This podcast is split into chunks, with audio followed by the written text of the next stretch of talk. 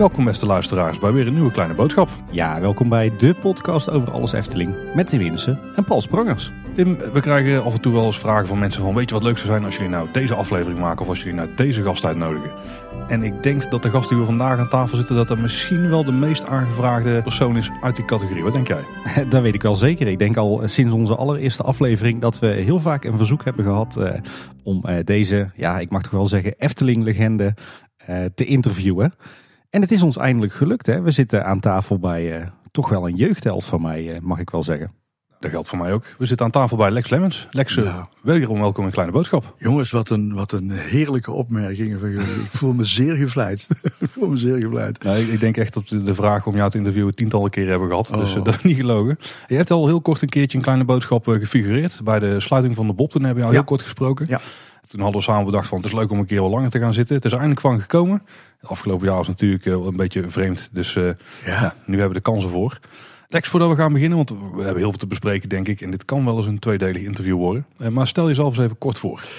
Nou ja, je, hebt het al gezegd. Ik ben Lex Lemmens. Ik ben eh, geboren in 1944 op 13 juli.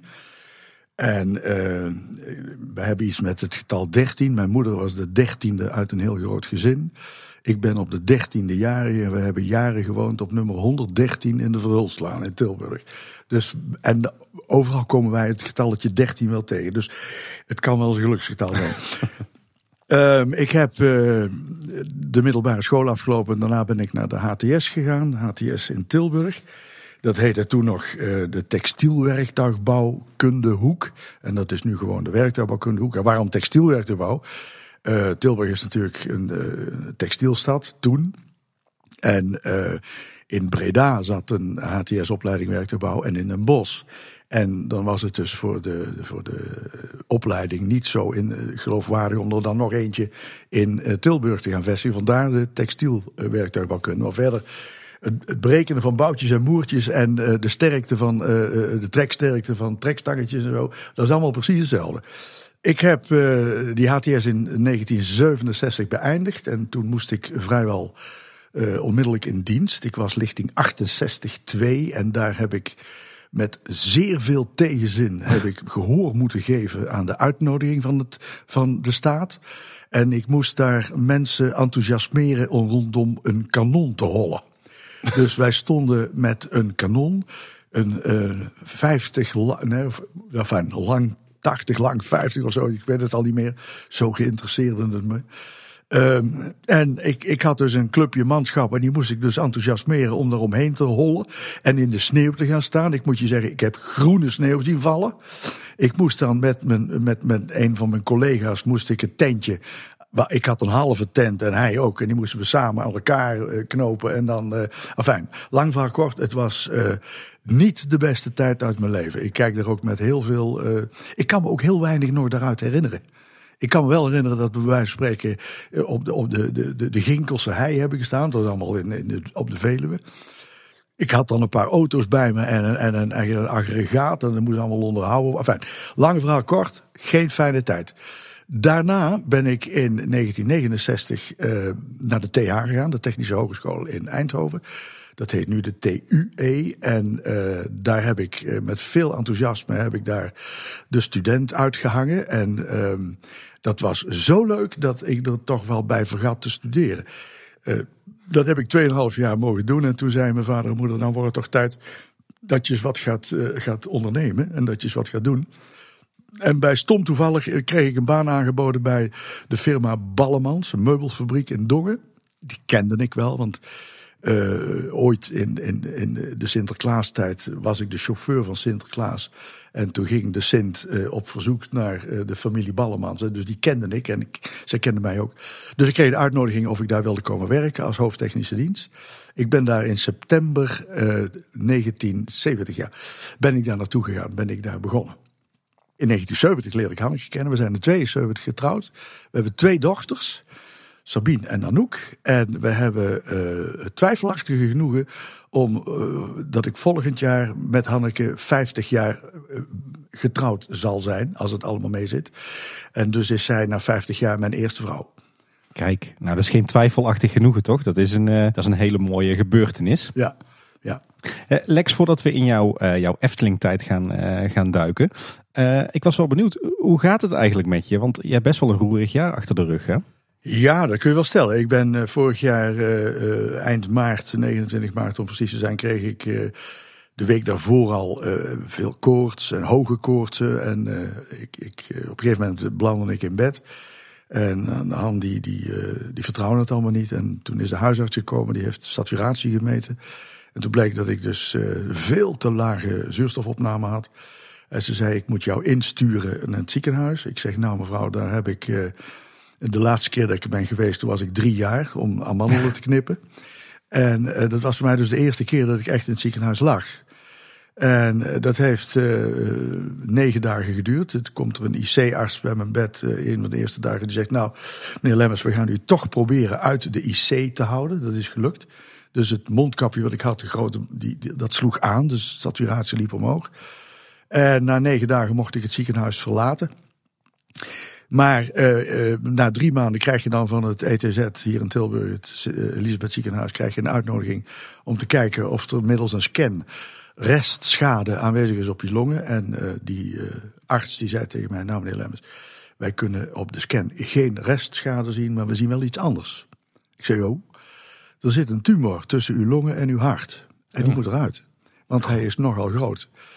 Ik moet jullie zeggen, jongens, ik, had, ik heb nog nooit last ervan gehad. Ik heb ook nooit geweten dat hij zat. Maar als ik niet uh, door die corona in die scan terecht ben gekomen, hadden ze hem ook niet ontdekt.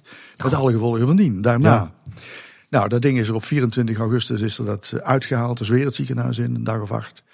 En uh, dat betekende zes maanden geen auto rijden, zes maanden uh, niet fietsen. En uh, zei hij er nog bij, zes maanden niet stofzuigen. Nou, dat vond ik helemaal niet erg.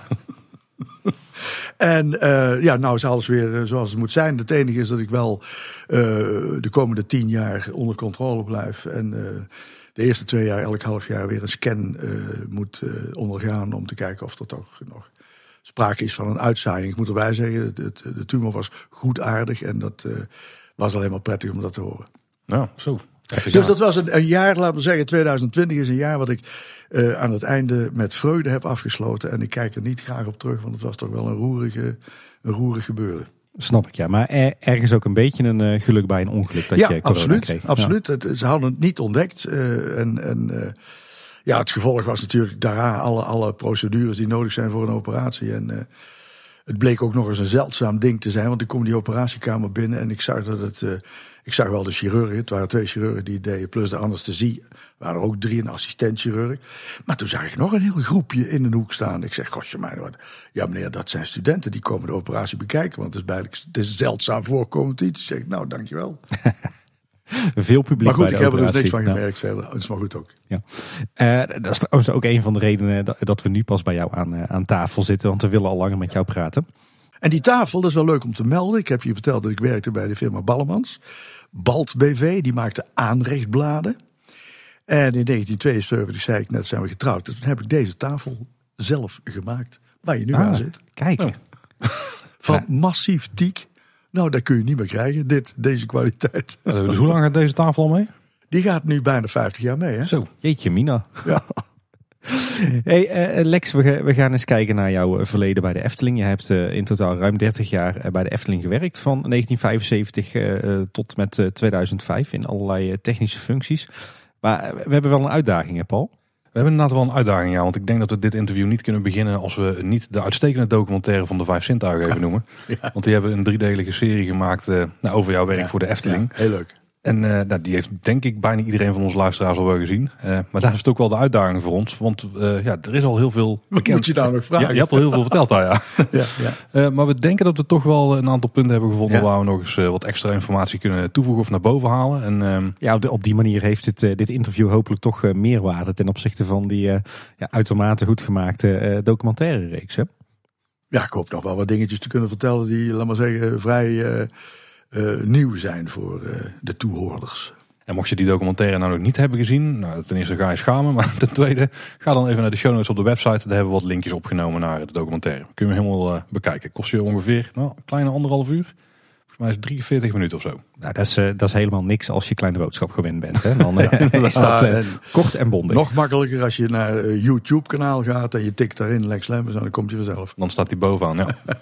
En voordat we beginnen trouwens, Lex, eh, Ja. een vraag en een prangende vraag voor mij. Het is eigenlijk maar een hele kleine vraag, maar iets wat ik me altijd heb afgevraagd.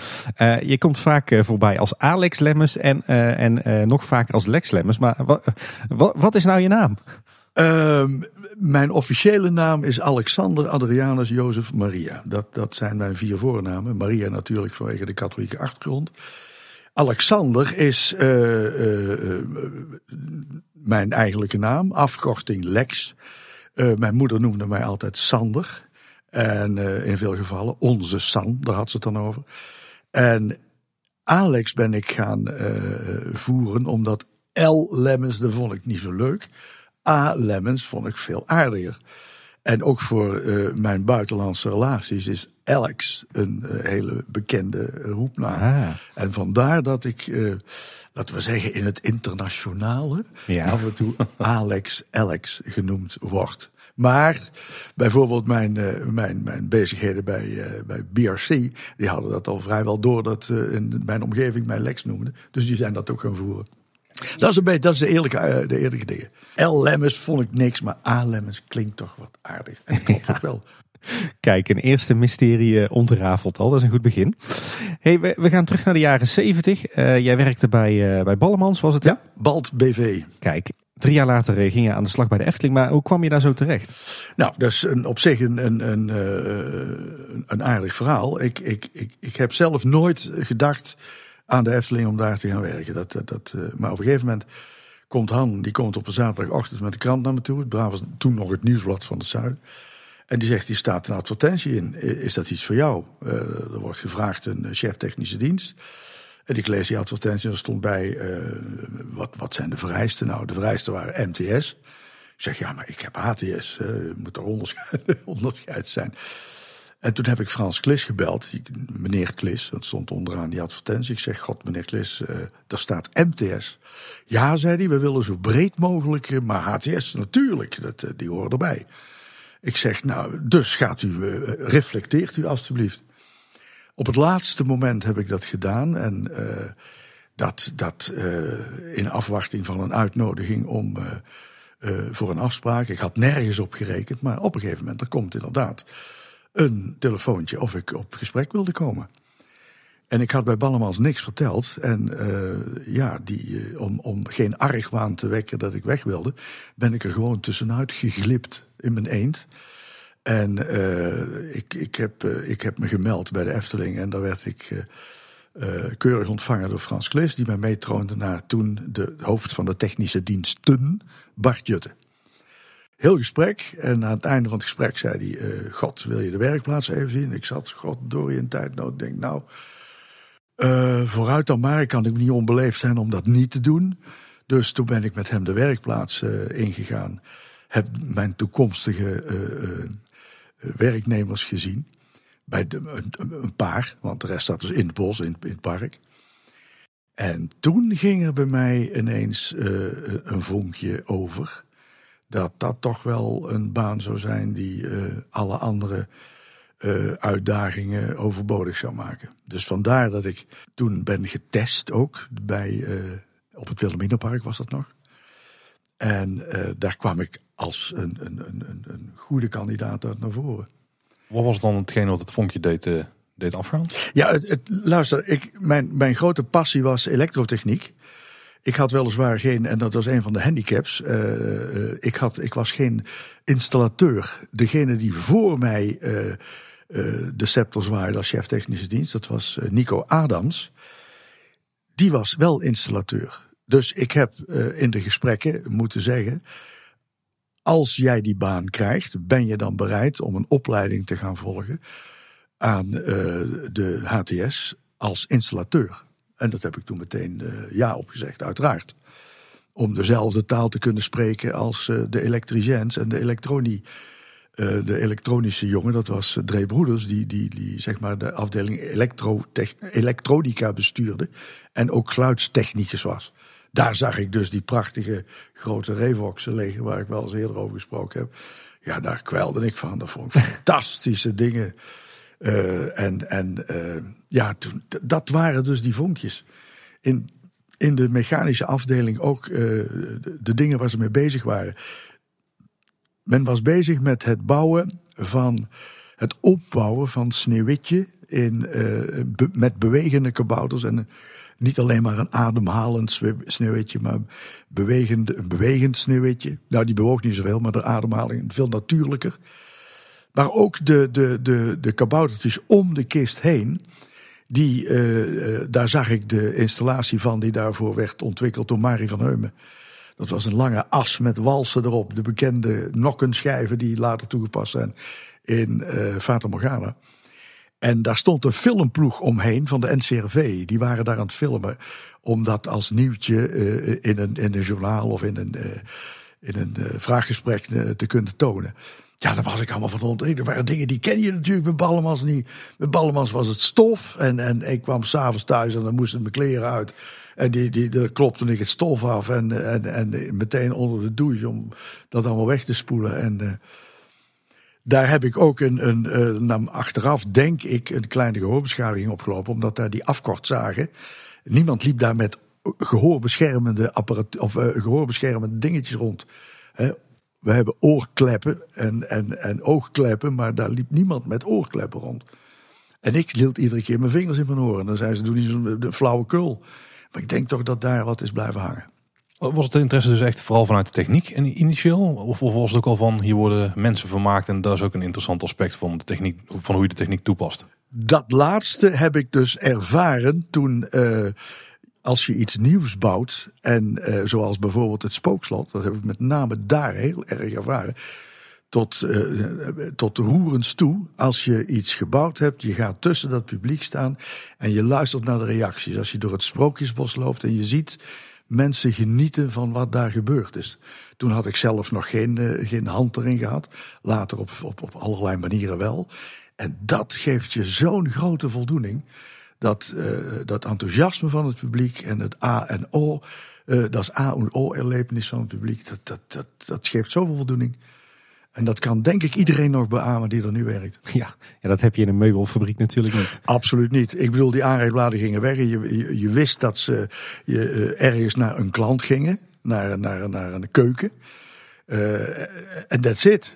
Ze gingen de fabriek uit en god weet waar naartoe. Maar, maar had jij, uh, voordat je bij de Efteling ging solliciteren, al een, al een verleden met het park? Kwam jij vaak in de Efteling als, als Tilburger of uh, was het vrij nieuw voor Natuurlijk ben ik daar als manneke ben ik daar wel geweest. Heb ik in de traptreintjes gezeten in het begin.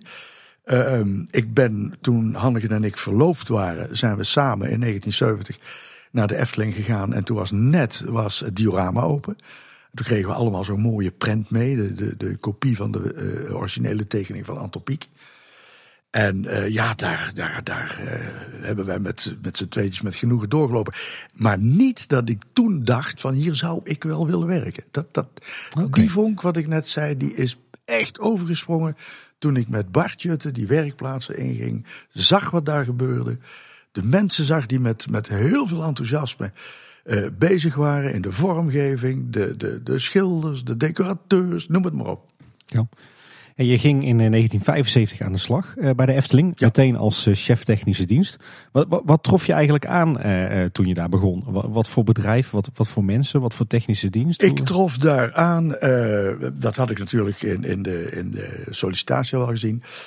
Er waren een vijftal bankwerkers, waarvan één een meewerkend voorman. Dat was Nico Razenberg. En er was een loodgieter, Piet Biekens. En er, was, uh, en er waren twee uh, echte monteurs, waaronder Marie van Heumen er één was.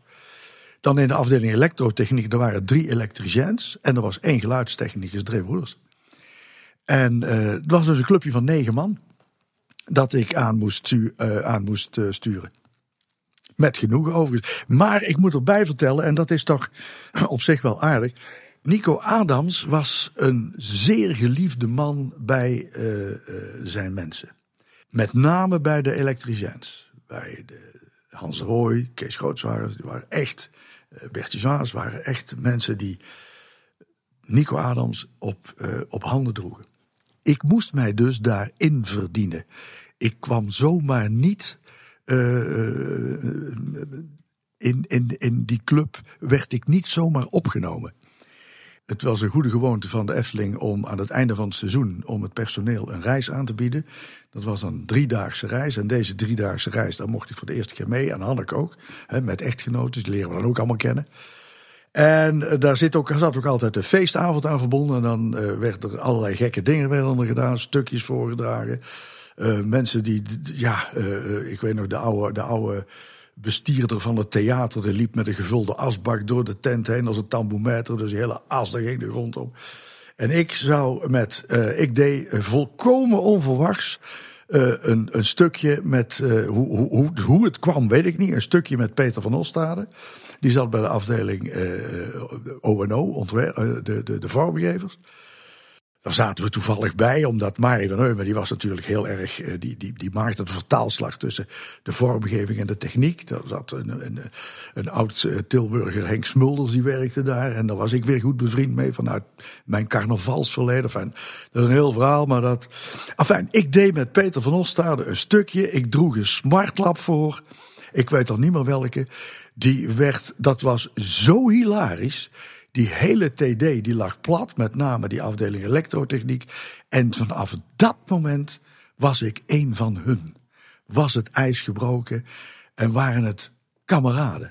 En dat was zo'n mythers gevoel dat, dat ik niet meer die vreemde was, niet meer de, de man die in, in plaats van Nico Adams er was, maar dat ik eigenlijk in de sporen van het karakter ook van Nico Adams mijn pad in de technische dienst kon volgen. Vervolgen, moet ik zeggen. Lex, je bent uh, uiteindelijk van 1975 tot 1987 chef geweest van uh, de technische dienst. Hebt meegewerkt aan heel wat grote projecten. Daar, daar, komen we zo meteen nog wel bij. En heel veel van die verhalen kennen we natuurlijk ook al wel. maar waar ik vooral heel erg benieuwd naar ben, is wat heb jij in al die jaren, hoe heeft die technische dienst zich ontwikkeld onder jouw leiding? Nou, die technische dienst die werd alleen maar groter en groter. Waarom?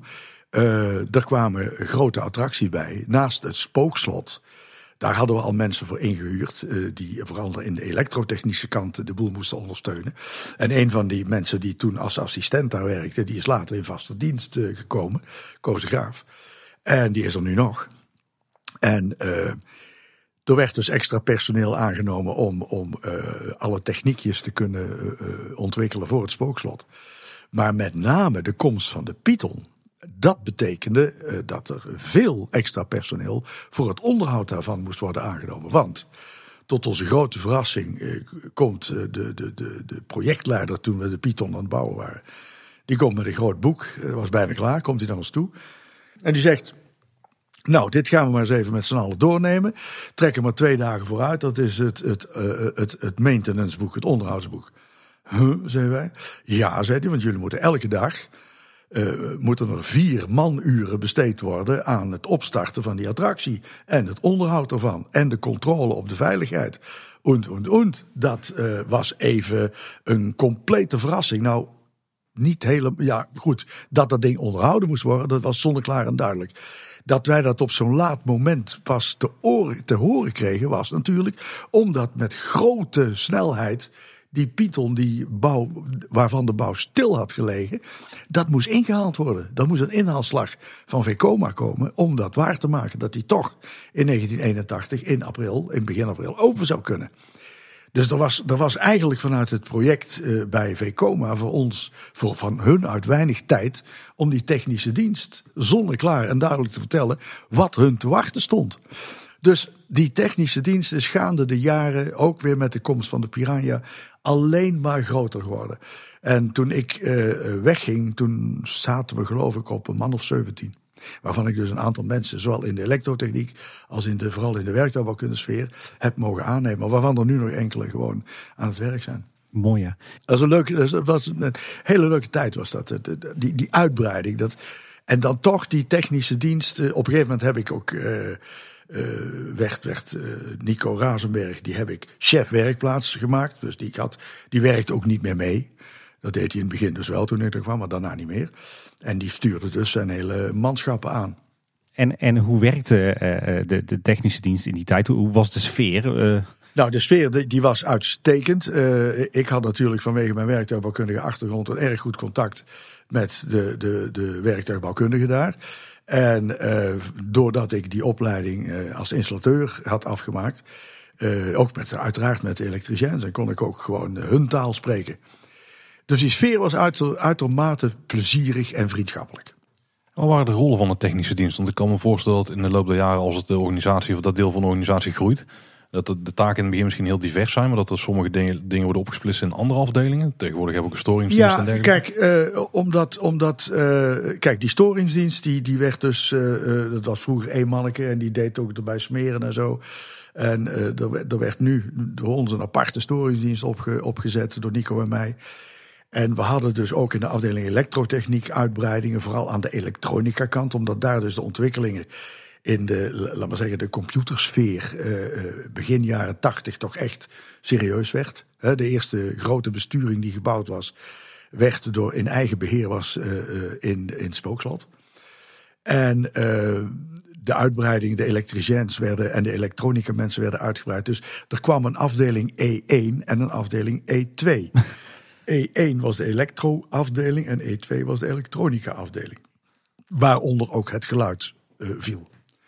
Dus dat, dat waren de grote uitbreidingen die uh, tijdens mijn uh, periode van, van, even kijken, twaalf jaar denk ik, die daar gebeurden. Ja. Zeker die, die enorme stormachtige ontwikkeling vanaf, uh, laat maar zeggen, het spookslot tot en met 86 opening Fata Morgana. Ja, daar waren toch tropenjaren hoor.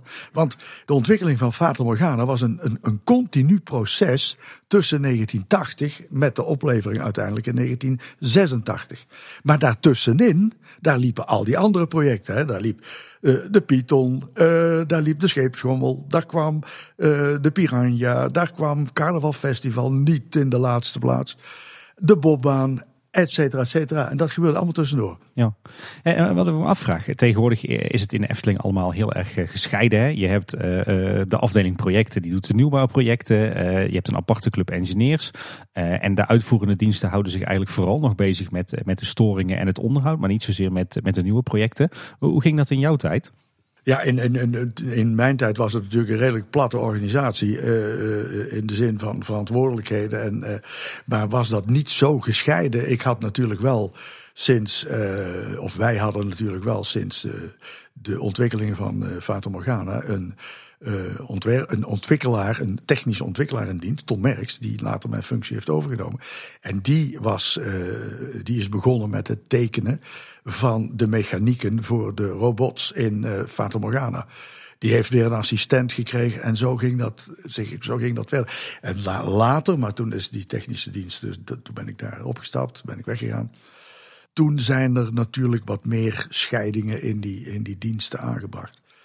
Maar nogmaals, de grote veranderingen die, ja, sinds 2005 ben ik weg en daarna is natuurlijk de boel. Uh... Nee, snap ik. Maar jij, hield je in die tijd als chef technische dienst dus niet alleen bezig met het aansturen van het, het onderhoud en het oplossen van storingen, maar ook dus met al die projecten. Ja, absoluut. Absoluut. En, en niet in, de, in, in de, de meest geringe zin. Want elk project, zowel vooral Carnaval Festival, was een, was een, uh, een heel uh, intensief project. Omdat Oorspronkelijk was het de bedoeling dat Carnaval Festival door Joop Geesting turnkey zou worden opgeleverd. Maar ja, Joop was natuurlijk uh, een ontwerper van poppen, maakte poppenfilms in de uh, Geesting Studios, Dollywood geheten. En die had dus geen flauw idee hoe dat je een attractie als een, een Dark Ride Carnaval Festival, zo noem ik het maar dat daar eh, figuurtjes in staan die dag in dag uit moeten bewegen en onderhouden moeten worden. Dat er een transportsysteem in zit wat onderhouden moet worden. Dus die gaf al heel vlug, we waren goed bevriend met elkaar, Joop en ik. Uh, heel vlug het stokje weer terug en uh, ja, vrij onverwacht kwam dus dat hele project weer gewoon met de technische dienst terecht. Ja, want voor de luisteraars die de term turnkey misschien niet kennen. Ja, dat, dat, dat de, degene die de attractie uh, heeft ontwikkeld, die bouwt hem ook van de eerste schroef tot het laatste boertje. Zodat je uiteindelijk alleen maar de sleutel hoeft om te draaien en dat hij dan begint te draaien. Precies, en, en dat betekent dus dat hij verantwoordelijk is voor het uh, wat dan heet turnkey opleveren. Dat hij dus een werkende attractie oplevert die bewezen heeft goed te functioneren. Met daarbij een onderhoudsboekje. Alsjeblieft, ga uw gang Efteling. Run het maar. Ze, ze zeggen altijd, als het te mooi lijkt om waar te zijn, dan is het vaak ook te mooi om waar te zijn. Ja, als we dan toch naar de projecten individueel gaan kijken. Lex, laten we eens beginnen met eh, nou, misschien een van de, de grootste nou, vragen. We het daar dan bij houden. Want in het documentaire van de Vijf Zintuigen vertel je dat je een van de eerste dingen die je hebt gedaan bij de Efteling, dat het het ontwikkelen van een vuilophaalsysteem ja, is. Ja, ja, Maar wij zijn natuurlijk heel benieuwd. Wat is dat dan? Wat, hield dat Nou, dat, je moet je voorstellen. ehm, de Efteling was toen nog klein, maar die had al wel winkeltjes en horeca. En bij die horeca, daar wordt dus afval geproduceerd. Dat belandde in speciale containertjes. En die moesten naar de centrale vuilverwerking, opslag worden gebracht. En daar kostte nogal wat inspanningen. Toen heb ik een systeem bedacht waarbij een vorkheftruck, die hadden we één, bij de eh plantsoenendienst was die gestationeerd. Toen heb ik een techniekje bedacht waarbij over de lepels van die vorkheftruck een andere constructie geschoven werd. Ik had aan die eh, containers had ik ogen laten lassen die aan één kant open waren. Op die schoenen die over die lepels van die container, van die eh, heftruck heen schoven, daar zaten twee assen op gelast, twee nokken. Daar kon die mee onder die ogen van die container links en rechts eh, schuiven. Dan werd die hydraulisch opgetild. Hè. Dat, dat, dat, die, een vorkheftruck die eh, is ervoor om dingen op te tillen. En dan kon hij daarmee. Hij werd vergrendeld aan de andere kant van die, van die vorken. En hij kon er dan mee eh, naar, de, eh, naar de vuilverwerking rijden op de plantsoenendienst. Daar kon dat ding kantelen. En het vuil zo in een grotere container eh, legen. En die weer later weer opgehaald werd door de plaatselijke reinigingsdienst van de gemeente. Dus dat was mijn eerste dingetje. Kijk, en ik kan me voorstellen in die tijd dat het ook in de werkplaatsen, dat daar volop lekker werd geslepen en gelast Oh ja, en eh, oh ja. gebakken. En, Oh ja, ja, ja, ja, ja. En eh, dat ding is ook in eigen beheer gemaakt. Eh, er was nog niet veel, veel laat maar zeggen, kennis voor, van hydraulica en zo voor nodig. Het was pure mechanische oplossingen. Twee schoenen die over de lepels van een, van een vorkheftruck schuiven. Twee assen eraan, twee ogen aan die, aan die containers. Zorgen dat die vergrendeld wordt en je kunt ermee van hot naar her rijden. Hey, Lex, een van die andere eerste projecten waar we eh, jou altijd over horen, maar waarvan ik me ook altijd heb afgevraagd van wat is het dan, is dat je ook aanpassingen moest doen aan het kinderspoor. Ja, de, het kinderspoor was natuurlijk redelijk onderhoudsgevoelig. In die zin, uh, die traptreintjes waren zeer gewild. Maar in het hele circuit, daar kwamen wissels in voor. En wat gebeurde er? Dat uh, men toch wel erop aanstuurde. De kinderen met hun vaders achterin, als ze niet uh, genoeg kracht hadden om alleen dat ding rond de baan te sturen.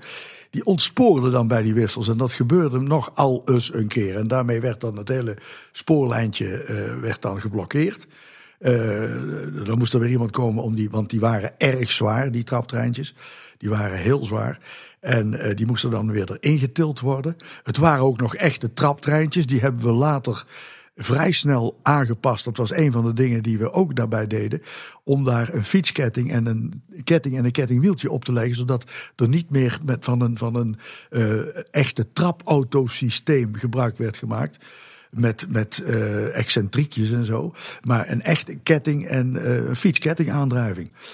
En ik heb dus het, uh, het ontwerp van de baan zonder wissels gemaakt. Waarbij als hij de tweede keer door het station reed, dan reed hij dus op het volgende spoor en kwam daarna weer op het eerste spoor terug. Wat, de, wat op de Efteling tot mijn grote verbazing nog niet zo werd toegepast. En dat heb ik later heb ik dat geïntroduceerd bij het spookslot. Dat is uh, perslucht, dus zuigertechniek. De meeste uh, bewegende zaken binnen het spookslot die worden voortbewogen door uh, perslucht, cilindertjes, zuigertjes, et cetera, et cetera. Van toen de firma die hier om de hoek woonde in Eindhoven, dat was de firma Martonair. En die bestaat overigens nog steeds. Martonair Pneumatics. Ja, daar ben ik meteen benieuwd, hè? want bij spookslot heb je natuurlijk uh, dat je achter die glazen ramen staat. En bij perslucht, daar kun je, tenminste voor mijn gevoel hoor je dan... Uh, die, dat sissen van de... Van de het, er zitten van die klepjes in, die klepjes die laten lucht los. En dat hoor je sissen. En uh, nou, die, die ruiten zaten er niet alleen om dat, dat, dat geluid, die geluiden tegen te gaan. Maar ook de, ja, de, de scheiding tussen de publieksruimte en het decor. En in het decor, daar hadden we echte planten in toegepast. En ehm, daar is ook veel gebruik gemaakt, uiteraard, van piepschuim. En er zijn wel brandwerende maatregelen genomen, maar ik denk dat de, de strengheid nu van de brandweer toch een andere zou zijn. Er zijn ook maatregelen toegepast nu hoor, om te zorgen dat daar geen, eh, geen ongelukken kunnen gebeuren. Was het feit dat daar ramen zaten, gaf het dan extra de mogelijkheid om wel iets met de perslucht te doen? En dat ze misschien in Zeker, zeker, zeker. En ook met, uh, wij hoefden ons niet in te houden uh, in het toepassen van geluidsarme klepjes en schuifjes en noem maar op. En als er dus een, een, een, eh, een klep uh, de andere kant op geschoven moest worden. En daar kwam een, een, stoot lucht bij vrij, dan maakte dat niks uit. Het waren hele dikke ruiten, dus je hoorde daar eigenlijk uh, niet zoveel van. Nee, gelukkig niet. Maar later is veel vaker toegepast, hè? droomvlucht zit perslucht in. Bij uiteraard Carnaval Festival zit perslucht in. Bij, eigenlijk bij alle attracties is perslucht toegepast. Of is luchtdruk noodzakelijk. En zeker en niet in het laatste geval bij Aquanura. ja. Lex, we horen wel eens verhalen uit die tijd bij Spookslot en ook bij Fata Morgana. Dat, uh, dat jullie natuurlijk als techneuten het, eh, het, ontwerp van Tom van de Ven uitvoeren. Maar dat er ook geregeld op eigen initiatief van, uh, van de techneuten of van de vormgevers uh, extra dingetjes bij werden bedacht. Extra decortjes, extra animatronics. hoe, hoe werkte dat zeker, in die tijd? Zeker. Nou, de eerste, de, de eerste ongehoorzaamheid van de afdeling ONO was in het Sprookjesbos. Toen werd daar het kabouterdorpje ontwikkeld. En toen bedachten ze daar uh, maar ineens een wasvrouwtje bij. Een vrouwelijke kabouter. Dat stond helemaal niet in het draaiboek van Tom van de Ven. Maar toen hij terugkwam van vakantie, was hij er. Toen was daar ineens een wasvrouwtje. Er was wel een huisje voorzien met een kabouter die daar om het hoekje kwam kijken. Maar dat wasvrouwtje was nooit gepland. En waar komt zo'n idee dan vandaan? Is er dan uh, iemand heeft bedacht van ik heb een techniek hoe, hoe je die schopbeweging bijvoorbeeld kunt doen? Ja, kijk, we hadden bij de, uh, bij de afdeling ONO, daar werkte 1000 poot en dat was Henk Smulders. Die kon zowel heel erg goed vormgeven en tekenen, maar die was ook erg geraffineerd in het bedenken van uh, spraakmakende techniekjes. En dat deed hij maar, heel, maar al te graag samen met Marie van Heumen. Die twee vormden een heel erg goed duo. En dat was toch in de ogen van Nico Razenberg wat, wat, uh, wat minder uh, leuk. Omdat natuurlijk ONO liep nog alles uit de pas. Uh, qua qua gehoorzaamheid. En daar kwam dan Marie mee in aanraking. En dat vond Nico dan niet zo'n niet zo'n leuk, zo'n leuk gebeuren. Dus die, die keek met argusogen naar de firma ONO. Een heel leuk ding is ook te vermelden. Ik was net bij de Efteling en toen werd Henk Smulders, die werd 50. Gewoon de, de, de, de, de eerste of de tweede dag dat ik er was, werd hij 50. En toen gebeurde er iets heel wonderlijks. Hij werd rondgereden in een, in een, uh, op een gezeten op een, een. Dat is zo'n zo'n dingetje wat, wat grond verwerkt. En dan zat hij in, daar werd hij mee rondgereden. En hij hield vervolgens een receptie in ONO. En daar werd een wijntje geschonken en vieux geschonken in de ochtend. En ik zeg tegen Han, ik zeg, waar ik nou toch terecht ben gekomen, dat, dat, dat, dat weet ik niet meer. Hier wordt gewoon, bij de koffiepauze wordt hier, uh, en nog zo'n mooi voorval. Ik kom een keer uh, heel vroeg in de keuken van het grote restaurant. En uh, daar is de chef-kok. En die zegt tegen mij, uh, God Lex, wil jij een kopje koffie? Ik zeg, heerlijk chef. Uh, geef er bij me een. Ja, wil je er een cognacje in? S'morgens om half acht. ik zeg tegen haar, dit is toch wel... Een, een, nou ja. En dan moesten niet eens uh, huisjes gemetseld worden of zo? Nee, dan moesten niet eens huisjes gemetseld worden. En, en dan moesten geen borreltjes gedronken worden door de metselaars om de stenen scheef neer te leggen. Nee. Maar dit zijn van die, van die, van die dingen, dan, die vergeet ik nooit. Daar komt dus al die creativiteit vandaan bij daar komt, daar komt onder andere veel creativiteit ja. vandaan. Je moet, uh, je moet wel een beetje gek zijn om er te werken. Je moet wel een beetje, uh, die creatieve geest moet je wel, uh, dat moet wel in je bloed zitten. Of gebracht worden. Nee. Of gebracht worden, dat kan, dat kan ook, ja. Dat kan ook. Ja, bij het spookslot uh, liep het op, op het laatst was het natuurlijk toch een, een heksenketel van belang. Want uh, op een gegeven moment komt daar uh, Rien van Wijk, dus de regisseur van, van de NOS. die komt met het voorstel om een opname te maken met Kate Bush. Terwijl wij met man en macht bezig waren om dat ding klaar te krijgen en af te bouwen werd eigenlijk de boel ineens platgelegd. Omdat daar opnames moesten worden gemaakt van Kate Bush. Maar van de andere kant uh, reclame technisch was het natuurlijk geweldig dat de NOS een opname van het album van Kate Bush ging uitzenden. Waarbij het spookslot als groot decor diende. En nou was natuurlijk Kate Bush is ook wel een, een, een, een zangeres die wel in het decor daar paste. Ja. Als kleedkamer gebruikte zij de kamer of de ruimte waar de besturingen stonden opgesteld. En er komt voorkomen onverwacht komt daar een van onze elektriciens, Bertje Zwaas, die komt daar binnen gerend. En toen die ziet daar een, uh, ineens uh, Kate Bush zich uh, gehuld in weinig textiel staan, omdat ze iets anders aan moest trekken. Nou, dat was voor hem. Hij kreeg zo'n kop. Uh, dat betekende gewoon dat in de afbouw, in de detaillering, in de. Uh, we zaten onder hoogspanning te werken. Werd, dat, werd daar een aantal dagen die boel platgelegd. En Bart Jutte, die, die werd helemaal zenuwachtig. Die zag het op laatst ook helemaal niet meer goed zitten. Die zei: oh, ik, ben het helemaal, ik ben overzicht helemaal kwijt. Neem jij het maar over. Ga jij maar verder met Ton. En, en uiteindelijk kwam die na de opening naar me toe. Zei: Jongens, jongens, wat heb jij daar een machtig stuk werk geleverd. En ik, ik was echt de draad kwijt. Eh, eh, je hebt het al een paar keer over Bart Jutte. Bart Jutte was uh, toen ik uh, bij de technische dienst kwam, hoofdtechnische diensten. Dat wil zeggen, hij had de bouwkundige dienst onder zijn hoede, schilders, decorateurs, de werktuigbouwafdeling, mijn afdeling dus. En O&O zat bij Tom van der Ven. Ah ja, dus jij, uh, Bart Jutte was eigenlijk jouw leider. Was mijn, ja. was mijn chef destijds, ja. Later is die, die, die rol, want in het begin is het zo geweest dat Nico Adams, die, was, uh, die maakte deel uit van de staf van de Efteling. En uh, toen ik dat later hoorde, uh, was het niet de bedoeling van Bart dat ik in, in eerste instantie al zou deel gaan uitmaken van die staf. Maar wat gebeurde er? Hij ging in 1975 op vakantie. En ten Bruggekater, daar had ik ook een heel goed contact mee, die mij ook aangenomen had. En die zegt: uh, hey, jij komt uh, bij de stafvergaderingen en daar blijf jij bij. Nou, dat vond Bart op zich niet zo'n uh, niet zo'n geweldige ontwikkeling. Dus er stond wel wat dingen.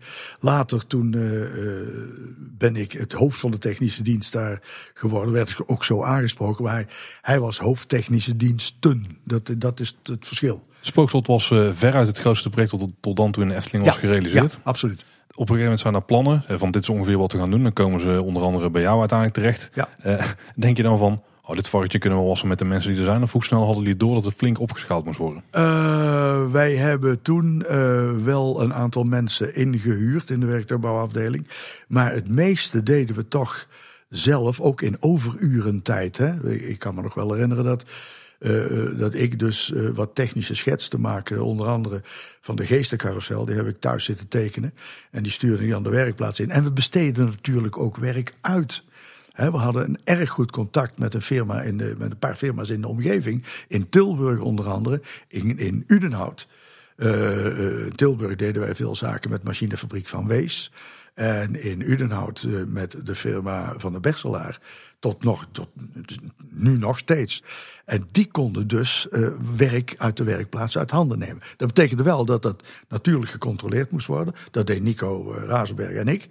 En uh, daardoor konden wij natuurlijk wat capaciteit inhuren. En we konden ook mensen van die bedrijven inhuren, die dus tijdelijk toegevoegd werden aan de technische dienst. Had een paar voordelen.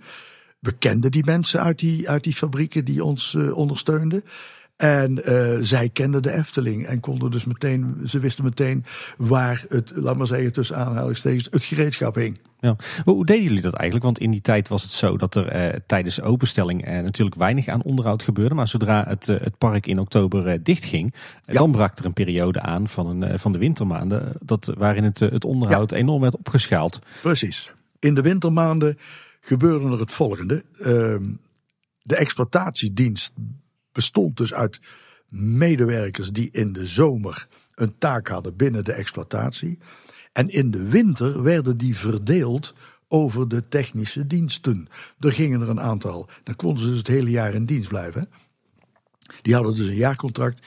En dat werd dus verlengd in de winter door eh, ondergebracht te worden, onder andere bij de bouwkundige dienst, bij de schilders, bij, bij, bij de technische dienst. Bij de elektriciens, er was er eentje die ging, bij wijze van spreken, uh, het, diorama onderhouden. Uh, en zo werden dus de capaciteiten van die technische diensten in de winter opgeschaald. Waarna ze in de zomer, als het park open ging, meestal uh, ging dat rond hemelvaart. en met Pasen was het dus volledig open. En gingen die mensen weer terug naar hun, hun posten in de, binnen de exploitatie. We hadden toen nog niet zo partijen en weet ik het veel, uitkopen, dat was er allemaal niet. Maar um, die mensen die werden dus in de winter toegedeeld aan de diverse afdelingen van de technische diensten. Bouwkunde, schilders, vormgevers, decorateurs, uh, de werkplaatsen, de technische werkplaatsen en de elektriciens en zo. Die kregen allemaal uh, mensen die daar toch wel een specialisme in hadden. Die werden dus toebedeeld aan die afdelingen. En, en zo konden jullie er eigenlijk voor zorgen dat, uh, dat in de winter al dat onderhoud plaatsvond in één keer. Ja, ja, ja. En nogmaals, wat ik toen straks al opmerkte, wij besteden natuurlijk ook erg veel uit. De, de, de toeleveringsbedrijven waar, waarmee wij veel contact hadden, die kenden de Efteling van A tot Z. En die leverden dus ook vaste personeelsleden aan ons, tijdelijk. Die konden we inhuren. Waardoor we die capaciteiten dus konden opschalen, zoals dat met een mooi woord heet. Want wat was dan voor jullie als uh, elektrotechnische en uh, werktuigbouwkundige dienst uh, dat, dat onderhoud wat in de winter moest gebeuren in het park? Onder andere het onderhoud aan de mechanische delen van de attracties. Vooral uh, in die tijd was er natuurlijk nog maar sprake van draaimolens en de, de stoomcarousel. De traptreintjes moesten onderhouden worden. Groot onderhoud ook aan de, het, vooral schilderen van de roeiboten en de kano's. Dat waren stalen kano's en stalen roeiboten. En uh, dat, dat soort uh, onderhoud. En in de zomer werd er elke week werd er een smeerronde gehouden. He, dan gingen we met een smeerkan, ging een van de mensen van mij, die ging het sprookjesbos in om de kaboutertjes te, te olieën. en, en, uh, enzovoort en zo meer. In de winter was, het, uh, was dus het, de, de exploitatie van was het park uh, dicht. En dan gingen we in dat groot onderhoud. Maar er gebeurde ook iets anders. Uh, er was altijd een zekere rivaliteit tussen ONO en de technische dienst. Dus wij kregen dan de periode dat we met elkaar in oorlog waren. Oh. In oorlog. En dat betekende uh, dat we elkaar tussen aanhalingstekens wel eens wat poetsen bakten. En een van die poetsen, dat was dat mijn fiets, want we hadden toen fietsen waarmee we het park in konden. Aan mijn fiets hadden ze een heel groot, lang elastiek gemaakt aan de achterkant. Ik zag dat niet, dus ik stap op die fiets bij de werkplaats. Ik fiets weg en op een gegeven moment krijg ik weer. Ik denk, wat is dit voor flauwekul? En toen zag ik dat er een groot elastiek achter me zat. Nou, heel ONO stond daar buiten. En ONO die lachte zich kapot en de technische dienst ook. En een ander grapje was. Uh, Henk Smulders, die ik al noemde van ONO, die uh, woonde ongeveer bij mij in, in Tilburg Noord om de hoek. En uh, wat ze gedaan hadden, ik reed destijds reed ik in Eend, hadden ze een stinkbom onder mijn gaspedaal gelegd. dus ik reed weg en Henk Smulders die zag dat en die reed naast mij en achter mij aan. Ik trapte dus die stinkbom kapot. Dus er kwam een ontzettende stank in die auto te hangen. Maar ik verroerde geen vin. Ik deed geen raampje open. Ik reed gewoon door. En Henk Smulders die reed naast mij op de Midden-Brabantweg. En die vroeg zich af waarom ik toch inderdaad in die stank kon blijven zitten zonder een raampje open te maken. Dat soort dingetjes deden we dan in die wintertijd. Elkaar het leven uh, aangenaam zuur maken. Met de nadruk op aangenaam. je, je kan het je nu niet meer voorstellen in Efteling. Van, nee, uh, van nee, nee, nee, nee, nee, nee. Nee, ook dat je, de, de dat je s'avonds uh, in de werkplaats dingen voor thuis uh, kon herstellen of maken, dat is allemaal niet meer aan de orde. Nee. Hey Lex, je had het net al even over de Python. De Python was natuurlijk een belangrijk keerpunt in de geschiedenis van de Efteling. Het ging eigenlijk van een regionaal sprookjespark naar een, een internationaal attractiepark. Ja. Uh, maar ik kan me voorstellen voor jullie als technische dienst dat het ook een uh, enorme uh, verandering teweegbracht. Ja, met name wat ik al eerder zei, dat wij werden dus bij de Python geconfronteerd met dat, die opstartprocedure, waarbij je gedurende vier, vijf manuren alle systemen moest, elke dag, alle systemen moest nalopen.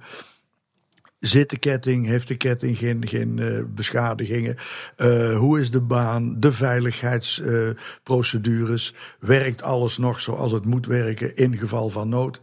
Al dit soort dingen. Zijn de veiligheidsbeugels in orde? Zijn de wielen in orde? Vertonen de banden, de, de, de wieltjes geen, geen slijtage? Oent, oent, oent. Dus dat, is een, een, dat kwam erbij. En we hebben toen, uh, was het nog niet zo dat de mensen die de attractie zelf bedienden, dat die het eerste lijn, zoals dat heet, onderhoud eraan deden. En dat is volgens mij nu wel het geval. Ja, nu, wordt het opstarten inderdaad ja. daar tot de medewerkers te plaatsen gedaan.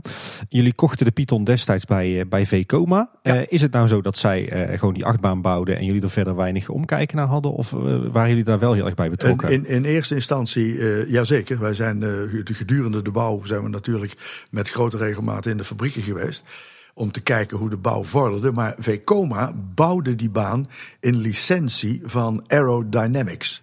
En Aerodynamics was dus een uh, bekende achtbaanbouwer in Californië. En ik geloof dat ze in Los Angeles zaten, als ik me niet vergis. Je, je, je weet waarschijnlijk waar VCOMA voor staat. Dat staat voor Veld Koning Machinefabriek. Wat zij bouwden waren landbouwwerktuigen. En toen is op een gegeven moment is eh, Jacques Hoeber, die kwam eh, in, in de directeur van Vekoma, die kwam in Amerika. En die zag daar die achtbanen staan met die pijpen. En die zei, oh, dat kunnen wij ook wel. En die heeft toen de licentie gekregen om, de, uh, om voor Aerodynamics, in, in, naam van Aerodynamics, om uh, achtbanen te bouwen en te verkopen. Later hebben ze natuurlijk hun eigen systeem ontwikkeld, uh, systemen ontwikkeld. Is Aerodynamics is failliet gegaan heeft wel een, een doorstart gemaakt, meen ik. Maar in ieder geval, eh, ze zijn niet meer, eh, die licentie is niet verder niet verlengd. Als we dan even bij de Python blijven. De Python heeft natuurlijk een, eh, een behoorlijk roerige geschiedenis gehad. Want op een gegeven moment ontwikkelde jij het plan voor Python Plus. Ja, dat was. Um, op een gegeven moment was de Python toe aan groot onderhoud. En er moesten de treintjes vervangen worden. Er moesten stukken, we wilden uh, stukken rails vervangen. We wilden verbeteringen aanbrengen daar waar wat tikken in die baan zaten. De, uh, de steunen moesten worden vrijgegraven. Die zaten onder de grond om die bouten en die moeren te inspecteren. Die daar. Dus er kwam nogal wat werk aan. Waarop toen de toenmalige directeur, het was Paul Beck, die zei: Kunnen we er nou niet iets, iets meer mee? Kunnen we niet iets spannends ermee bedenken?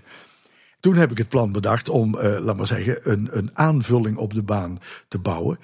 Ik wist dat uh, de hoeveelheid energie die het treintje heeft als hij de tweede looping uitkomt, die, die, hoeveelheid energie die hij dan heeft, die zorgde ervoor dat je in de bocht uh, lopend naar, naar de, de kurkentrekker, daar had hij zoveel energie dat je daar een negatieve G-krachten krijgt in het begin. Dat is waarschijnlijk nu nog het geval. Ik had dan het plan om daar de boel door te snijden en dan uh, een, een, verder omhoog te gaan.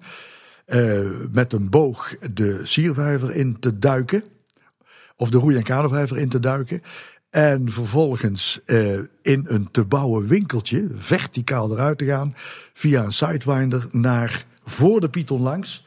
Naar een tweede lift. En die tweede lift die zou 40 meter hoog worden. En dan zou de trein en uh, de treintje onder een forse helling nog eens een metertje of tien de grond induiken.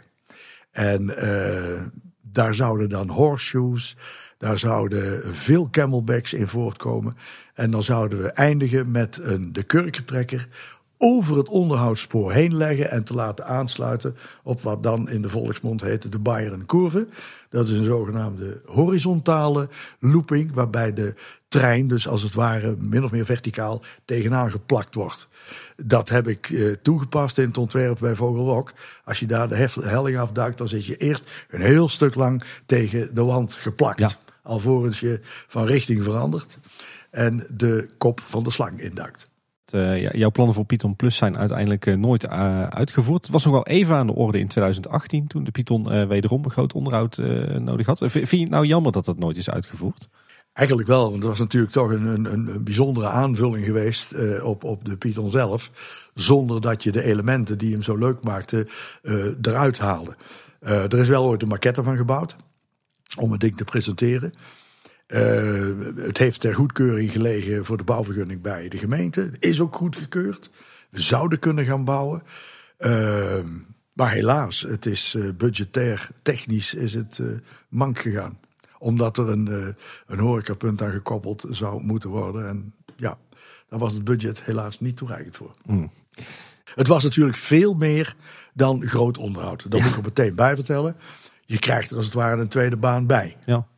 Ja, daarover gesproken. Uiteindelijk heeft de Efteling in 2018 een groot deel van, uh, van de Python gesloopt. Uh, er is een volledig nieuwe baan teruggebouwd met uh, vrijwel exact dezelfde vorm als de originele Python. Ja.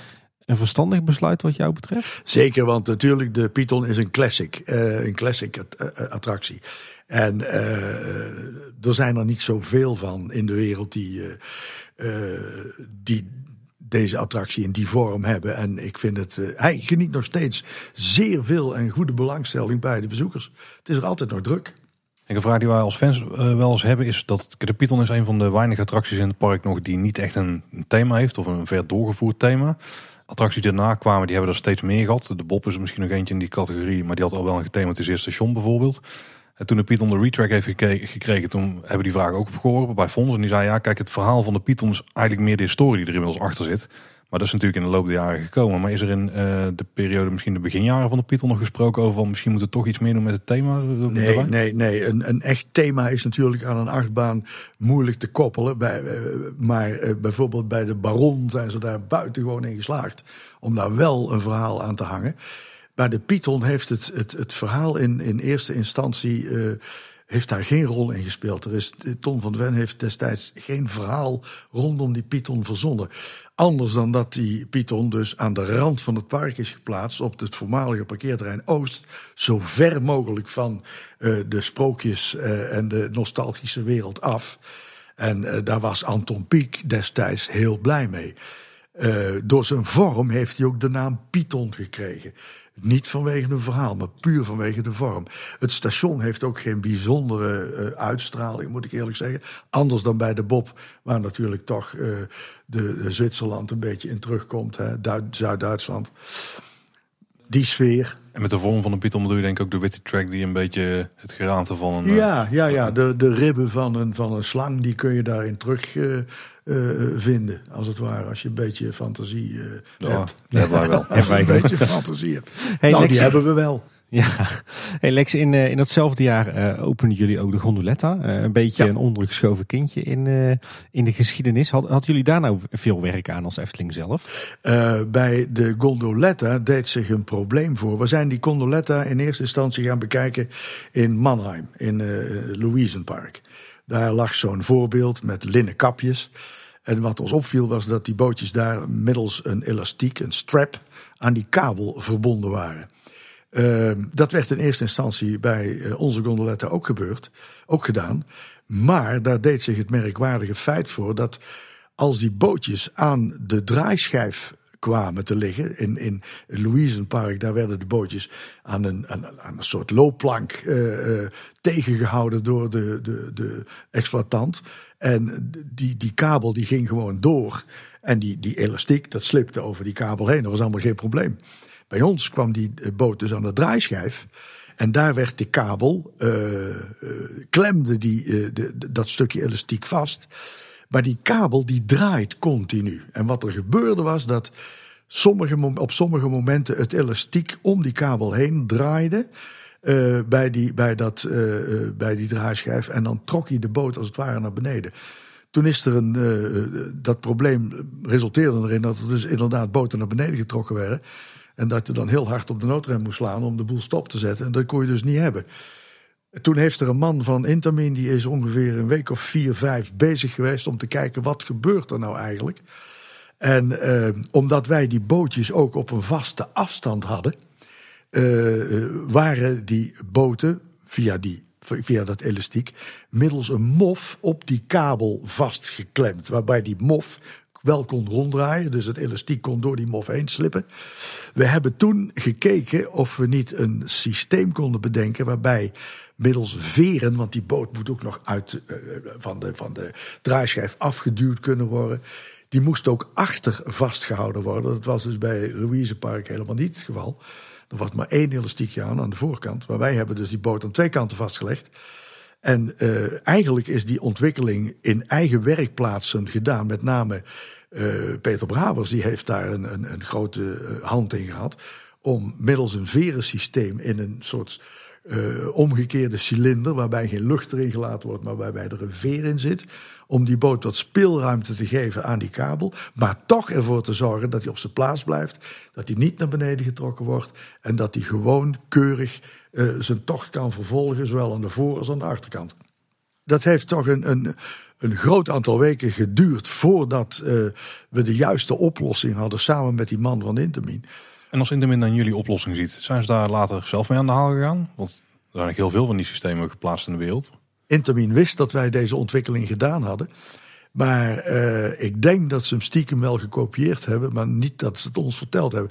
Maar ik denk dat ze ook in de meeste gevallen toch konden volstaan met die bootjes aan een elastiek vast te maken. Waardoor, laat maar zeggen, de, de, de, uh, de bewegingsvrijheid van die bootjes in veel gevallen veel beter is dan dat het in ons geval kan zijn.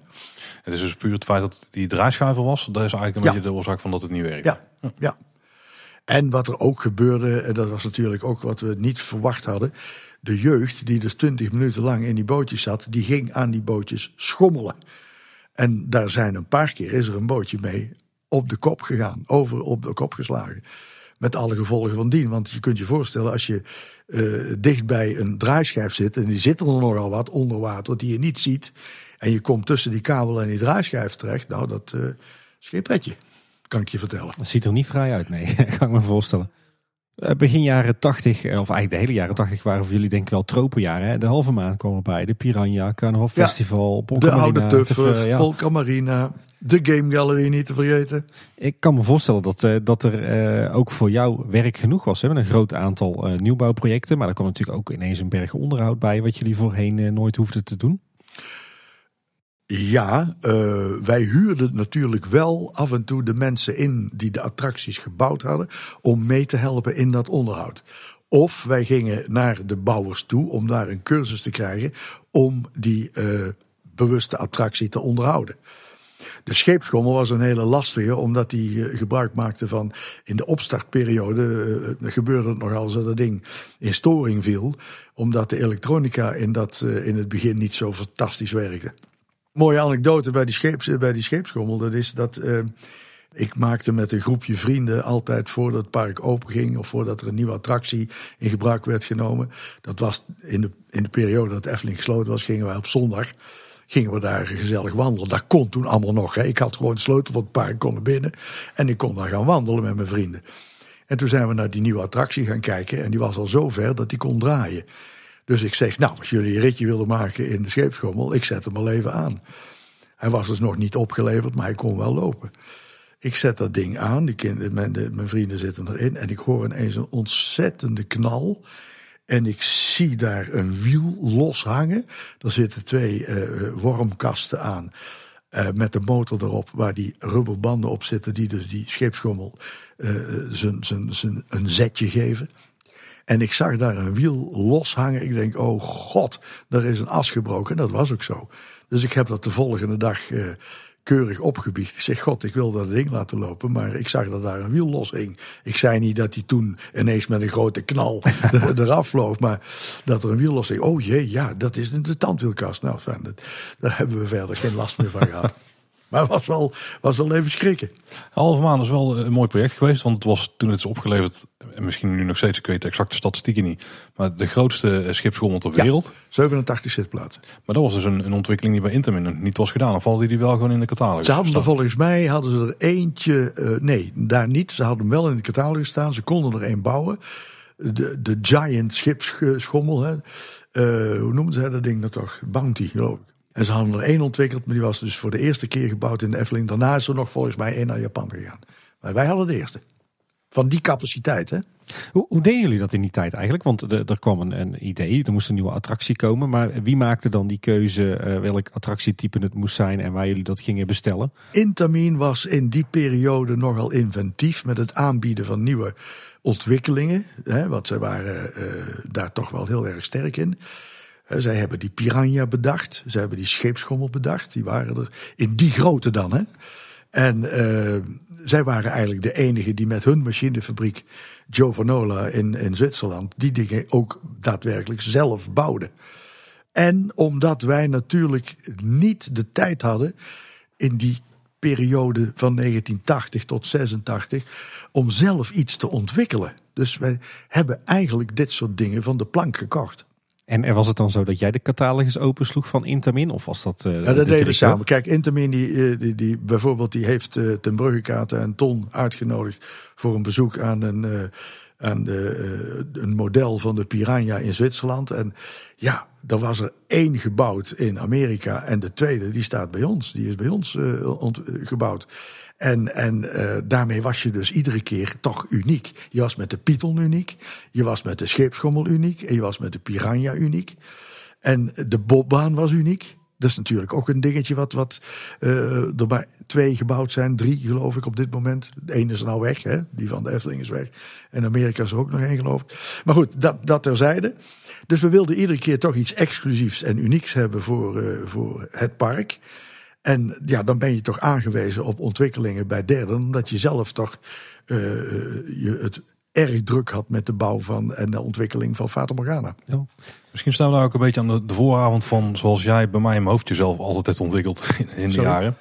Want ik zie je altijd een beetje als een grote verbinder. Als de, eh, de, de man die, die weet wat er in de wereld allemaal uh, te koop is. Die de, de leveranciers verbindt met de Efteling of misschien de leveranciers zoals onderling. Is dat in die tijd ook een beetje gegroeid? Kijk, want tegenwoordig heb je internet. Uh, iedereen die heeft zijn catalogus bijna allemaal online staan. Dus daar kun je een hoop informatie uit halen. Maar die optie was het er niet. En nee. we hebben jou ook wel eens, uh, jou, jouw afdeling ook wel eens uh, de R&D-afdeling genoemd horen. R&D, ja. Reizen en declareren. Ja, dat is toch een fantastisch leuke naam. Ja, dat, dat, is natuurlijk de manier waarop het toen ging. Want dat was de enige manier om te weten wat het te halen was. Ja, daar zit, daar zit een, natuurlijk zit er een, een, een stuk aan vooraf. Eh, ik ben dus in dienst geweest bij die, bij die technische dienst van 75 tot 87. Er is dus iets gebeurd. Wat is er gebeurd? Op een gegeven moment, in 1983, als ik vergis, kwam Mark Taminio als uh, toekomstig opvolger mogelijk van uh, Ten hij is dat niet geworden, maar hij is wel adjunct-directeur geworden. De opvolger van Ten Bruggekaten was Ruud de Klerk. En Ruud de Klerk kwam binnen op een moment dat de Efteling al een jaar niet meer een stichting was, maar een raad van commissarissen kreeg. En uh, die raad van commissarissen was het oude stichtingsbestuur. Aangevuld met wat nieuwe mensen. Maar de voorzitter van de stichting was tevens de voorzitter van de raad van commissarissen. Natuurlijk een hele gekke constructie, want dat zou een andere moeten zijn. Maar de voorzitter van de stichting was erg gewend om met de stichting de besluiten te nemen en goed te keuren. Ruud de Klerk is uh, directeur van de opvolger van de Bruggekaarten geworden. En in die tijd was uh, Wil Faber, die was hoofd van het park. En uh, op enig moment is Taminio is vertrokken, is weggegaan. Nou, wij weten, heeft hij toen is hij het land van ooit begonnen. Mm -hmm. En toen is Wil Faber, die is naar Ruud de Klerk gestapt en die zegt... Uh, Ruud, ik wil die baan hebben van uh, Taminio, van Mark. En anders ga ik weg. Waarop uh, de klerk zei: En wanneer ga je dan weg? Want ik heb voor jou al iemand anders. Toen heeft hij me s'avonds gebeld en die zegt: Wil Faber gaat weg en jij moet hem opvolgen en je krijgt 24 uur bedenktijd. Nou, dat hmm. is wel iets langer geworden, maar uiteindelijk heb ik toch die stap gezet. Uh, waardoor ik natuurlijk een aardige promotie kon maken. Wil Faber kreeg tijdelijk een andere functie en moest mij natuurlijk inwerken. Maar het was al heel iets anders dan die technische dienst uh, uh, draaien. Ja, want jij werd dus eigenlijk, jij nam afscheid van de, de technische dienst. Ehm, en jij werd ineens ja, hoofdpark. Parkmanager. Ja, hoe is dat nou om als, als echte ras-echte techneut ineens hoofd van de exploitatie te zijn? Dat was anders. Dat was, dat was wennen. Vooral wennen. Dat je ineens te maken kreeg met, laat maar zeggen, in de vakantieperiode, met aangevuld met tijdelijke krachten en met studenten, had je ineens een, een, een 800, 900 man aan te sturen. Dat deed je dan niet alleen, want uh, mijn rechterhand was Chris Sprangers. En dienstrechterhand was Jan van Meelweer, die, die samen dat park dus leidde. En ik, ik, ik moest aan een heleboel dingen wennen. En ik voelde ook wel dat het, het was natuurlijk wel een uitdaging. En uh, voor de Efteling natuurlijk ook een uitdaging. Om te kijken hoe ik dat er dan vanaf zou brengen. Hoe ik, hoe ik dat op zou kunnen pakken. Maar um, in die periode. Ik was, net, ik was net een paar maanden dus hoofdpark. Moest dan allerlei dingen wennen. Een van de eerste dingen was een grote uitkoop van een, de, de Lions Club voor een goed doel. Die hadden het hele park afgehuurd. Enfin, dat was nog net voordat het park opening ging, als ik me niet vergis. Maar ehm, op een gegeven moment zit ik eh, in, in, in mijn tuintje en uh, komen er twee van mijn collega's die komen achterom en die hebben een brief bij zich en daarmee uh, zegden ze min of meer, ik zal niet in details treden, maar het vertrouwen in Ruud Klerk op. Of ik dat maar even wilde ondertekenen als hoofdpark. Uh, dat was natuurlijk een hele lastige, want Ruud had mij net op die post gezet van uh, parkmanager. En nou zou ik dus, laat maar zeggen, zijn, als het ware zijn doodvonnis moeten ondertekenen als directeur park. Uh, daar, hebben we, daar heb ik lang over nagedacht. Uiteindelijk is het wel gebeurd. En toen ben ik naar Ruud de Klerk gestapt. Ik zeg, Ruud, maar er was natuurlijk al veel meer aan de hand. Ik zeg, Ruud, ik heb iets ondertekend en dat heb ik met spijt gedaan. Want jij hebt mij op deze functie gezet. En nu heb ik een brief ondertekend waarin het vertrouwen door de staf uh, in jou als bestuurder, als directeur van de Efteling wordt opgezegd. Hij nam dat redelijk gemakkelijk op, vond ik. Uh, ik dacht, daar kom, daar, er zit geen haat en nijd, gelukkig. Maar um, er was natuurlijk meer aan de hand, waardoor hij in de ogen van het bestuur niet de dingen deed die het bestuur vond dat hij moest doen. Maar hij vond dat hij als directeur van een BV, want dat was het, niet zulke grote verantwoording moest afleggen aan het bestuur als het bestuur wel wilde. Nou, dat heeft ervoor gezorgd dat hij natuurlijk uh, aan het kortste eind trok. En uh, hij is in 1988 is hij vertrokken. In, de, in die tijd, in die periode 88, is er een interim directeur benoemd. Dat was Herman ten Bruggekaten. En dat was een prachtig jaar. Ik draaide heerlijk in die, in die, uh, in die exploitatie als, hoofd, als hoofdpark. Was daar ook wel wat aan gewend geraakt. Maar ik, ik mocht me natuurlijk niet meer bemoeien met technische ontwikkelingen, hoe graag ik dat ook deed. Ja. Maar uh, er was op mijn post een ander gekomen. Dat was natuurlijk voor de hand liggend. Dat was Tom Merks, die als rechterhand van mij in de technische dienst functioneerde. Lang verhaal kort. Uh, in die periode zijn we in dat jaar 88 zijn we bezig geweest met het ontwikkelen van dark rides. Enerzijds door, enerzijds door de Bavaria Studios. En anderzijds door een club in Engeland waar we mee te maken hadden gekregen bij de bouw van het spookslot. Imagination Arts. Imagination. En Imagination die kwam, eh, wij wilden graag een hangend systeem. En die hadden een hangend systeem bedacht. Uh, en dat, eh, die Dark Ride zou dan Quest gaan heten. En ze hadden een schaartechniek bedacht waaraan een bootje hing. En uh, dan moet je denken aan de techniek die toegepast is bij Universal Studios. Daar was een attractie King Kong. Hij is nou weg. En er hingen hele grote zogenaamde bussen aan van een ondergrondse. En die, die hingen aan een schaarbeweging. En die techniek was dus ook voor die attractie Quest voorzien. En Bavaria was op een hele andere manier bezig. Er zijn ook schetsontwerpen van gemaakt. Ik weet niet meer precies was. Maar het was min of meer een grote berg waarin uh, wat uh, ging gebeuren. Dat was een ander project dan het Cosmo Science Center, want even Bavaria. Ja, dat was een ander project. Maar uh, Bavaria heeft zich ook bezig gehouden, met name met het Cosmo Science Center. Maar ze hebben daarnaast ook een ontwikkeling gedaan voor een dark ride. Oké. Okay. Maar het was toch een rare tijd, want uh, jij Hele was, rare tijd. Jij was, want jij was eind jaren tachtig dus uh, hoofdpark nog steeds. Ja. Maar tegelijkertijd was je dus ook druk bezig met het ontwikkelen van uh, wat uiteindelijk Droomvlucht is geworden. Ja, in die zin, we hadden Droomvlucht nog niet voor ogen. In, in, in, in, maar daar kom ik direct al op. Die, die, die beide uh, dark rides die we dus hadden laten ontwikkelen, die waren nog niet helemaal uitontwikkeld hoor. Er was nog niet sprake van, hier zijn de tekeningen, gaan we bouwen. Maar we waren wel een heel eind. We waren wel een heel eind met artist impressions, et cetera, et cetera. Maar toen kwam er, toen gebeurde er wat anders. Ruud de Klerk was weg. Ten Bruggekaten uh, was interim directeur. En er waren natuurlijk uh, door een headhunter waren er uh, uh, lijntjes uitgezet om te kijken wie dus uiteindelijk nu de opvolger, het stokje van Ruud de Klerk zou kunnen overnemen. Of van de Bruggegaan zou kunnen overnemen. En ik weet nog goed dat wij bij een presentatie waren in Londen voor, van die Dark Ride Quest van Imagination. En Daar was bij toen ten Breukaart, Tom van Ven en ik. En Stefan Schoor, dat was een man die de public relations van de Efteling als, buiten, als, als ingehuurde voor de Efteling deed. En wij zitten s ochtends aan het ontbijt en ten Breukaart krijgt een telefoontje. En hij komt terug en hij zegt: Nou jongens, zet de stormhoed maar op, want jullie hebben een nieuwe directeur. En dat bleek toen Paul Beck te zijn. In dat jaar is hij toen ook begonnen, in april. En uh, hij uh, nam natuurlijk ook wat mensen die hij kende mee. Dus Reinhard van Assendelft is er gekomen op de afdeling uh, of ONO zeg ik, op de afdeling marketing communicatie.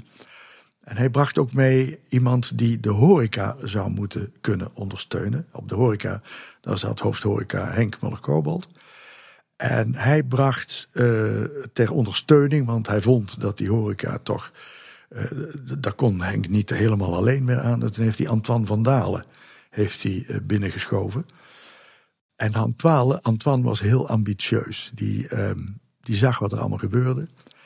En die werd ook aangesteld als man die zowel het park ging aansturen, mij dus, als wel Henk Muller-Kobold.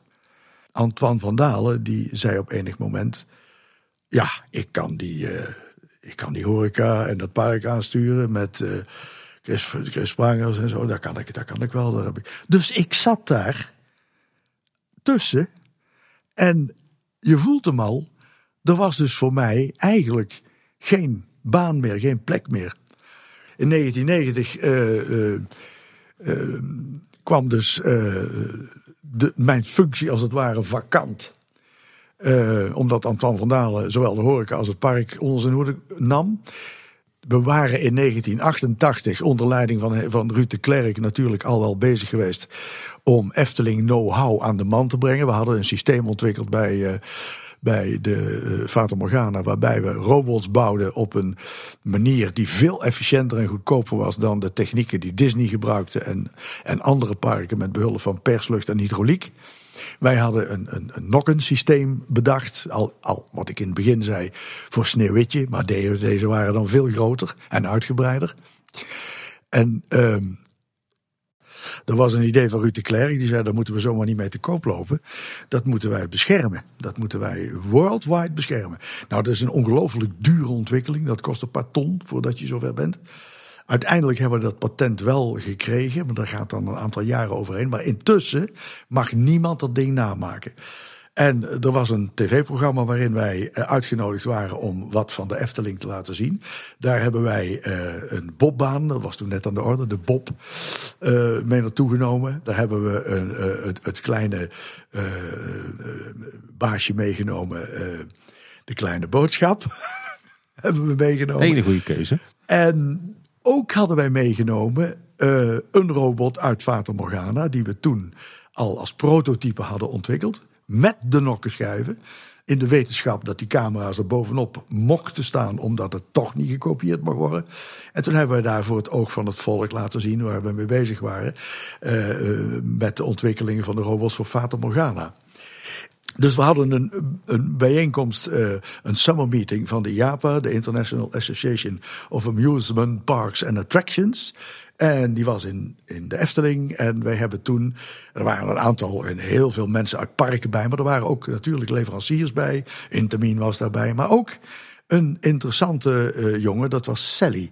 En wat deed Sally? Sally bouwde ook robots. En die hebben wij uh, met name heb ik die uh, club rondgeleid in het spookslot en gewezen op de ontwikkelingen die wij gedaan hadden en waar we patent op hadden. Dat heeft geresulteerd in een een bijeenkomst met Sally buiten alles om.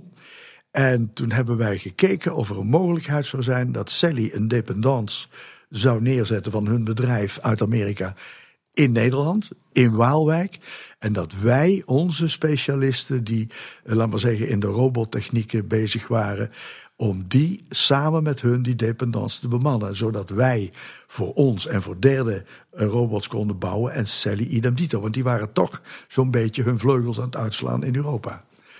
Dat is, uh, dat is toen allemaal niet meer doorgegaan, omdat, zoals gezegd, Ruud die is vertrokken. En uh, zag achteraf dat het toch een hele dure uh, ontwikkeling voor hun zou zijn om hier een dependance te beginnen.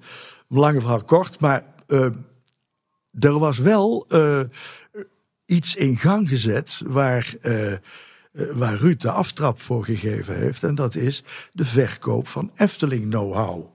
En dat gaat dus veel verder dan alleen maar die robots. Ik zit dus in het begin jaren negentig. Antoine van Dalen had uh, de, uh, de exploitatie al zo'n beetje overgenomen. En ik liep redelijk mank als parkmanager daar rond. En Paul zei, jij gaat de Efteling know-how verkopen. En degene die dat worldwide voor ons gaat doen is Wieland Schwarzkop. Nou, ik viel van mijn stoel. Ik kreeg dus een contract onder mijn neus. En dat betekende dat ik dus uit die exploitatie zou gaan en me alleen zou moeten bezighouden met de verkoop exclusief van Efteling know-how. En ik denk, maar ik weet het niet zeker, dat uh, men vermoedde dat dat wel eens zou kunnen mislukken. En dan stond ik buiten.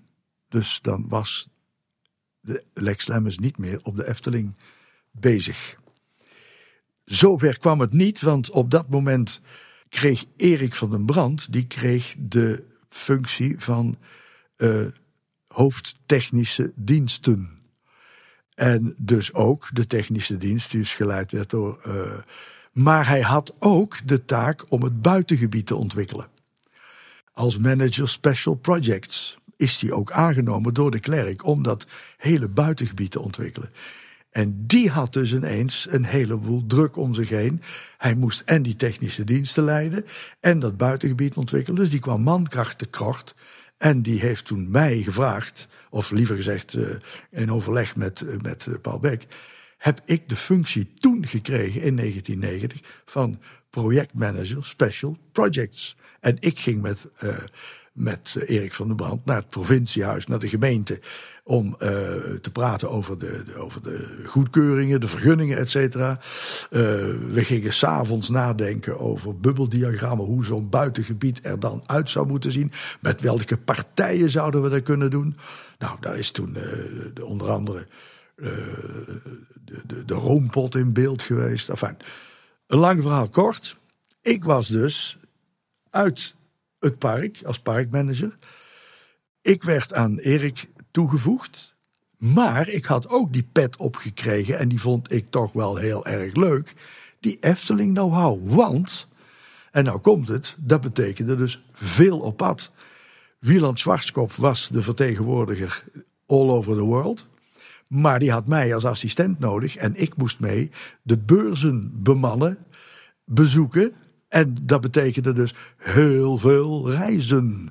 Onder andere een week op de Japan staan. Begon al in 1990. Hadden we een hele carousel voor ontwikkeld. We hadden een, een, een, een, een pardoes laten uh, animeren door een Amerikaans bedrijf. Dus ik stond met Wieland Schwarzkopf, die, uh, en, en de, iedereen vermoedt het al.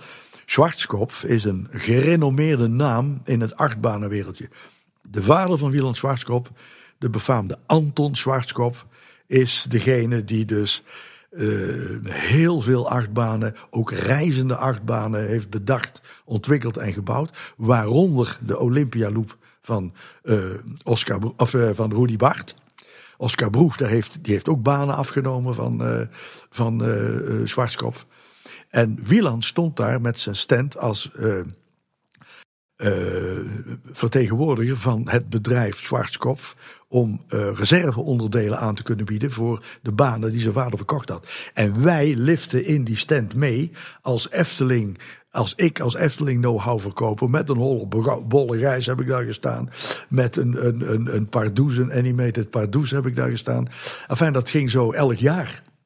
De laatste keer dat ik eh, in, uh, niet in die functie in uh, de JAPA ben geweest, was met Jan Verhoeven in 1989. En we hebben daar op de JAPA kennis gemaakt in het, met het systeem wat we later toegepast hebben in Droomvlucht. Bij CPM, Computerized People Movers. Wat dat voor gevolgen heeft, dat kennen we. Of kennen we niet, maar daar komen we dan nog wel op. Enfin, in die hoedanigheid heb ik dus heel wat bezoeken mogen brengen aan parken. De eerste keer dat ik uh, de, de Plazo, toen dat contract met Wieland Schwarzkopf gesloten was, dat hij dus voor de Efteling met mij als zijn assistent binnen de Efteling om uh, know-how van, te verkopen, was een bezoek aan begin augustus aan het park Kings Island in de United States. En die wilde ook uh, figuren hebben voor een dark ride die zij wilden gaan bouwen. Die is naderhand helemaal niet doorgegaan. En we hebben daar dus niks aan geleverd. Maar het was wel een weekend waar ik even, even ze belden mij op. Uh, woensdag, Lex, kun jij vrijdag mee naar Amerika? Zo ging dat, hè? kun je vrijdag mee? En er was dus ja opgezegd door Paul Beck tegen die functie. En ja, ik, ik mocht dus gaan reizen. Dat is het moment dat je echt heel veel contacten bent gaan leggen, kan ik me voorstellen. Dat is een uh, periode geweest die eigenlijk geduurd heeft tot het moment dat ik afscheid nam van de Efteling. Waarin ik een enorm netwerk kreeg. En, uh, en je moet dat netwerk dat moet je onderhouden. En je moet vooral ervoor zorgen dat je geen netwerkvervuiling toelaat. Dus daar moet je heel precies, secuur en liefdevol mee omgaan. Want het is uiterst nuttig, het hebben van een groot netwerk. Ja. Daar, daar, wil ik het even met je over hebben, Lex. Want dat intrigeert me wel een beetje. Want ik weet in de tijd dat ik eh, bij de Efteling werkte, eh, zeker op kantoor, werd daar heel erg lacherig over gedaan. Nou, daar heb je uh, Lex weer met van de afdeling reizen en declareren. Jij noemde het net al gekscherend, Paul. Ja, het is een mooie titel. Ja. Het is een mooie titel. En luister, het, als je een, een, een, een parken bezoekt Um, als je functies toebedeeld krijgt die, uh, waarvoor je op pad moet. Ik ben op een gegeven moment. Uh, is de Efteling samen met uh, vijf andere parken. zijn ze een, een organisatie begonnen. die noemde zich GET, The Great European Theme Parks. Daar was de Efteling lid van. Daar was Asterix lid van. Europa Park. daar was Liseberg lid van. Alton Towers was daar lid van. En later hebben wij daarbij gevraagd uh, uh, Gardaland en uh, Portaventura. Wie, dat, nou, nou vul je het natuurlijk meteen al in. Wie werd daar de secretaris van? Wie mocht alle vergaderingen twee, drie keer per jaar toen voorbereiden? Ik. Wat betekende dat? Parken bezoeken, telefoneren, agenda's samenstellen, uh, de reizen voorbereiden. Uh, de, dat waren meestal tweedaagse bijeenkomsten. En uh, iedere keer fungeerde een ander park als gastheer.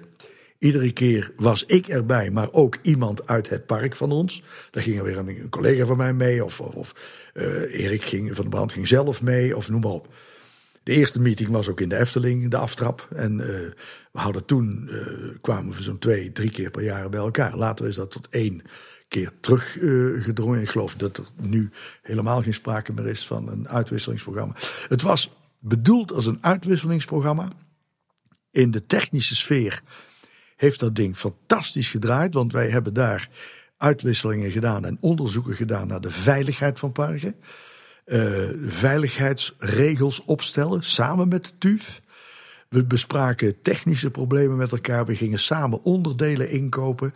We kochten met Olden Towers samen onderdelen in bij Vekoma. We hadden allebei banen van Vekoma. Uh, en dat, dat, dat was een ongelooflijk leuk huwelijk tussen die parken. En, maar dat betekende voor mij heel veel werk in het secretariaat daarvan. En uh, het onderhouden en bijhouden van die agendas. Er is, ik heb ooit, toen ik wegging, toen ik het stokje overdroeg aan, uh, ik meen aan Leo Pullers.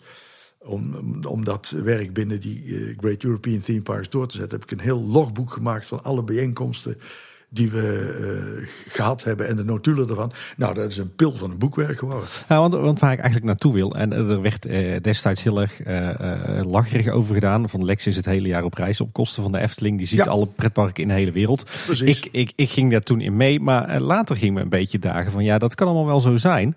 Maar op die manier had de Efteling natuurlijk wel iemand, een, een, een vertegenwoordiger, een accountmanager, een gezicht bij alle pretparken ter wereld, bij eh, pretparkeigenaren, bij attractiebouwers. Uh, jij was natuurlijk wel de linking pin in die hele wereldwijde leisurewereld. Precies, ik werd ook genoemd door de, uh, een aantal mensen als de ambassadeur van de Efteling. Ja.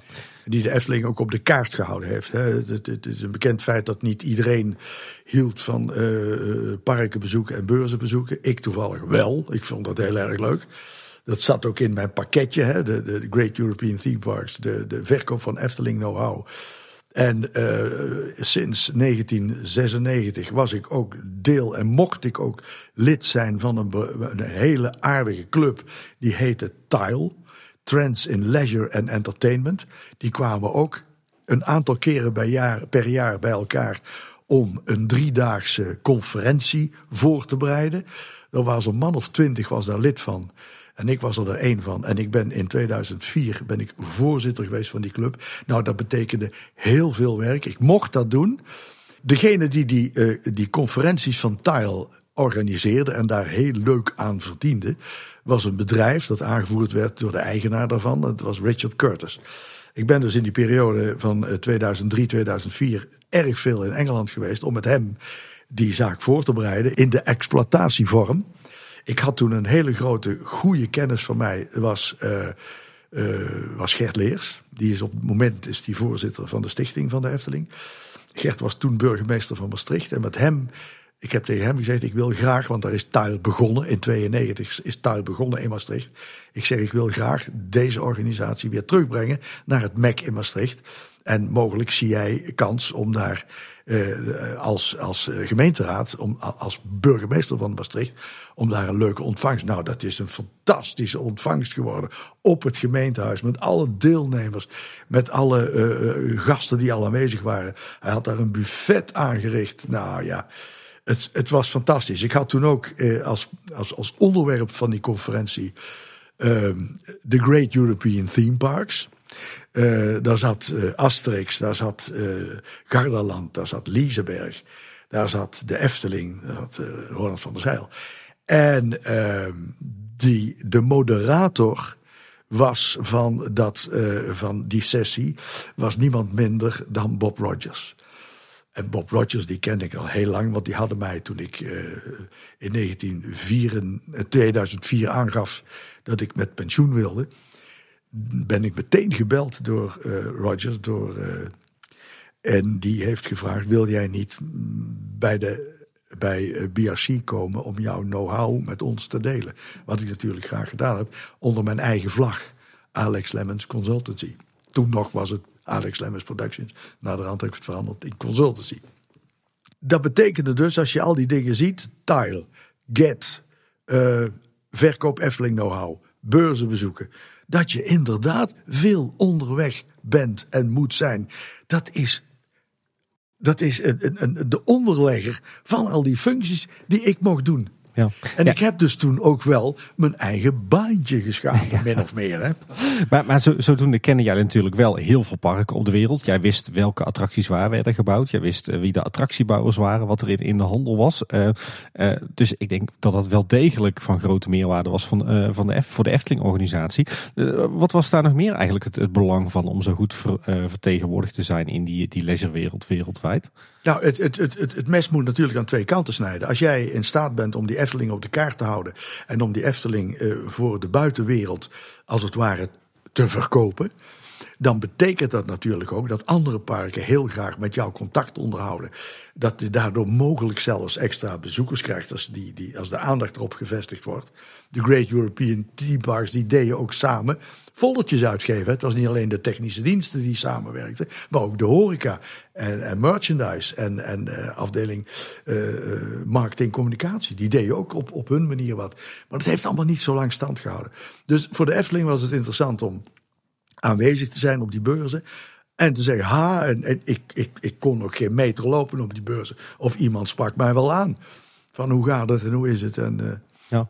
Ja, jij bent jarenlang dus echt de, de, het gezicht van de Efteling geweest in, in de wereldwijde eh, pretparken dat business. ben, ja. ja. Uh, Op een gegeven moment ben jij weggegaan, daar komen we straks nog wel op. Maar uh, jouw functie is, eigenlijk die rol is toen een klein beetje overgenomen door, door Koen denk ik. Uh, ja, die heeft, die heeft mijn rol inderdaad, omdat in dat communicatief, wat hij ook heel goed kan.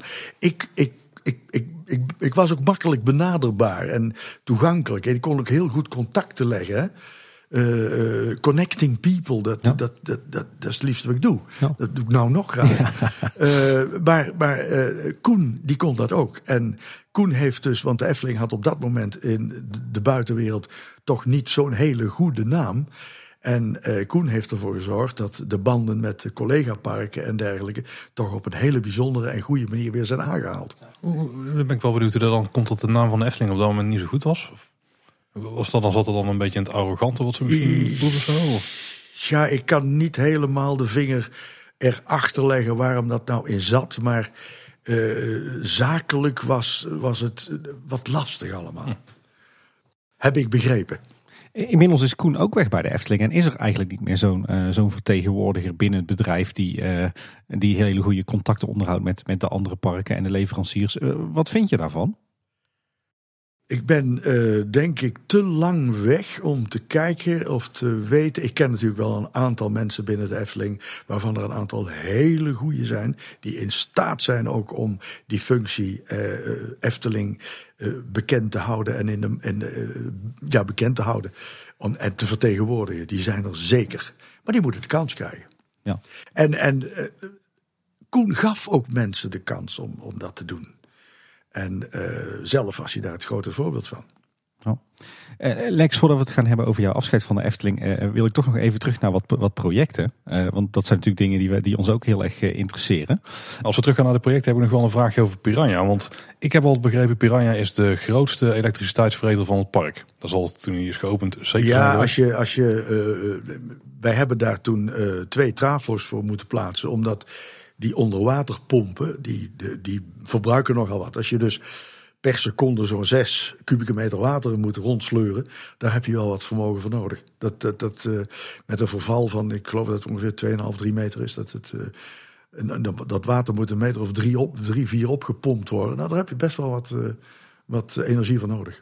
Ja. Staat er dan nog uitdagingen op dat moment? Want dat zal ook iets nieuws zijn geweest voor het park. de uitdaging die zat hem vooral in het feit dat meneer Intamin niet zo ongelooflijk soepel was om uh, het, uh, de layout die hij had bedacht en waar wij, die wij weinig smaakvol vonden, weinig spannend, om daar uh, los van te komen. We hadden daar echt de, de, dat diende zich toevallig iemand aan. Een zekere meneer Breidenbach, die fabrikant was van transportbanden in Duitsland. Maar die vond ook dat hij in het attractiewereldje best wel wat, uh, uh, wat, wat, wat, wat sporen kon achterlaten. Dus die vond dat hij ook wel een uh, wildwaterbaan zou kunnen bouwen. Kwam daar ook mee bij een voorstel. Wij hadden onder andere, wilden wij een draaischijf hebben. Nee, zei Intermin, dat kan niet. Dat moet een, een, een lopende band worden. Um, wij willen um, een spannender verloop hebben, wat scherpere bochten. We willen een plek hebben waar die boten elkaar kunnen uh, uh, hè, passeren. Uh, maar voornaamst, wij willen ook nog zo'n ding. Wij willen onderwaterpompen hebben. Nou, dat was allemaal niet denkbaar, want in hun systeem, ze hadden dus een, een, een, een baan gebouwd, maakten ze gebruik van pompen die boven, niet onder water, boven water stonden. Geen draaischijf. En uh, wel golfslagmachines, maar geen brede, brede kanalen. En meneer Bruidenbach die kwam met een ontwerp wat wij heel spannend vonden. En toen hebben we gezegd, nou, meneer Intermin, dit wordt het. Of anders gaan wij met meneer Bruidenbach in zee. Een risico natuurlijk, want die had nog nooit een baan gebouwd. maar hij vond wel onderwaterpompen, natuurlijk kan dat. Draaischijf, natuurlijk kan dat. Dat kan allemaal. Intamin had er ook pas ingebouwd, dus het risico was misschien iets minder groot. Maar... Ja, die had pas ingebouwd, maar die had natuurlijk wel ervaring. dat wel, dat wel. Hadden wel ervaring mee. En, en, en, meneer Bruidenbach had er nul ervaring mee. Waar kwamen die mensen van de Efteling vandaan voor die, uh, laten we het even speciale elementen noemen dat, voor Intamin? Die kwamen uh, in gezamenlijke gesprekken, maar vooral uit de koken van Ton. Ton die heeft de Rode Zee bedacht, hè, wat wij dan de Rode Zee noemen. Ik heb bedacht, want dat water moest, ge, uh, er moest suppletie van water plaatsvinden. Je moet, dat water verdampt, dus je moet water terugbrengen. Je moet aangesloten, zijn op, het, op de, de, de watervoorziening van de vijvers in de, in, in de Efteling. Maar, en toen zeg ik, nou, dan kunnen we die watersuppletie wel uit de rots laten komen midden in een boot. Dat vond men wel een leuk idee. En uh, dat was ook zo'n leuk idee. Later is dat ding gewoon middels een pompje continu geworden. Dus continu uh, was daar het pissertje van Lex, werd dat genoemd. Midden in die baan. Is dat inderdaad uh, die, die waterval die zeg maar net voorbij de brug zit, die, ja. die zo heel verraderlijk midden in de boot terechtkomt? Exact. Dat is het pissertje van Lex. Dat is het pissertje van Lex. Maar dat betekent ook dat er niet per se een knopje was om dat ding aan te zetten bij warm weer, maar dat hij bij warm weer automatisch of sowieso Je kunt er natuurlijk aan, nou zit de pomp achter hè. Je kunt dus water suppleren, dus water toevoegen aan het, aan het bassin. En je kunt hem, om hem continu te laten, uh, uh, uh, te laten sproeien, zou ik maar zeggen, zit er een pompje bij. Ik besef me nu dus pas dat het echt nodig was met warm weer, omdat het water dan sneller verdampt. Ja, ja, ja, zeker. zeker. En okay. luister, het, het, water beweegt. Het spat, er vliegen druppels, er vliegen liters de baan uit. alleen al met de golfslagmachines, dat water klapt op die rotsen.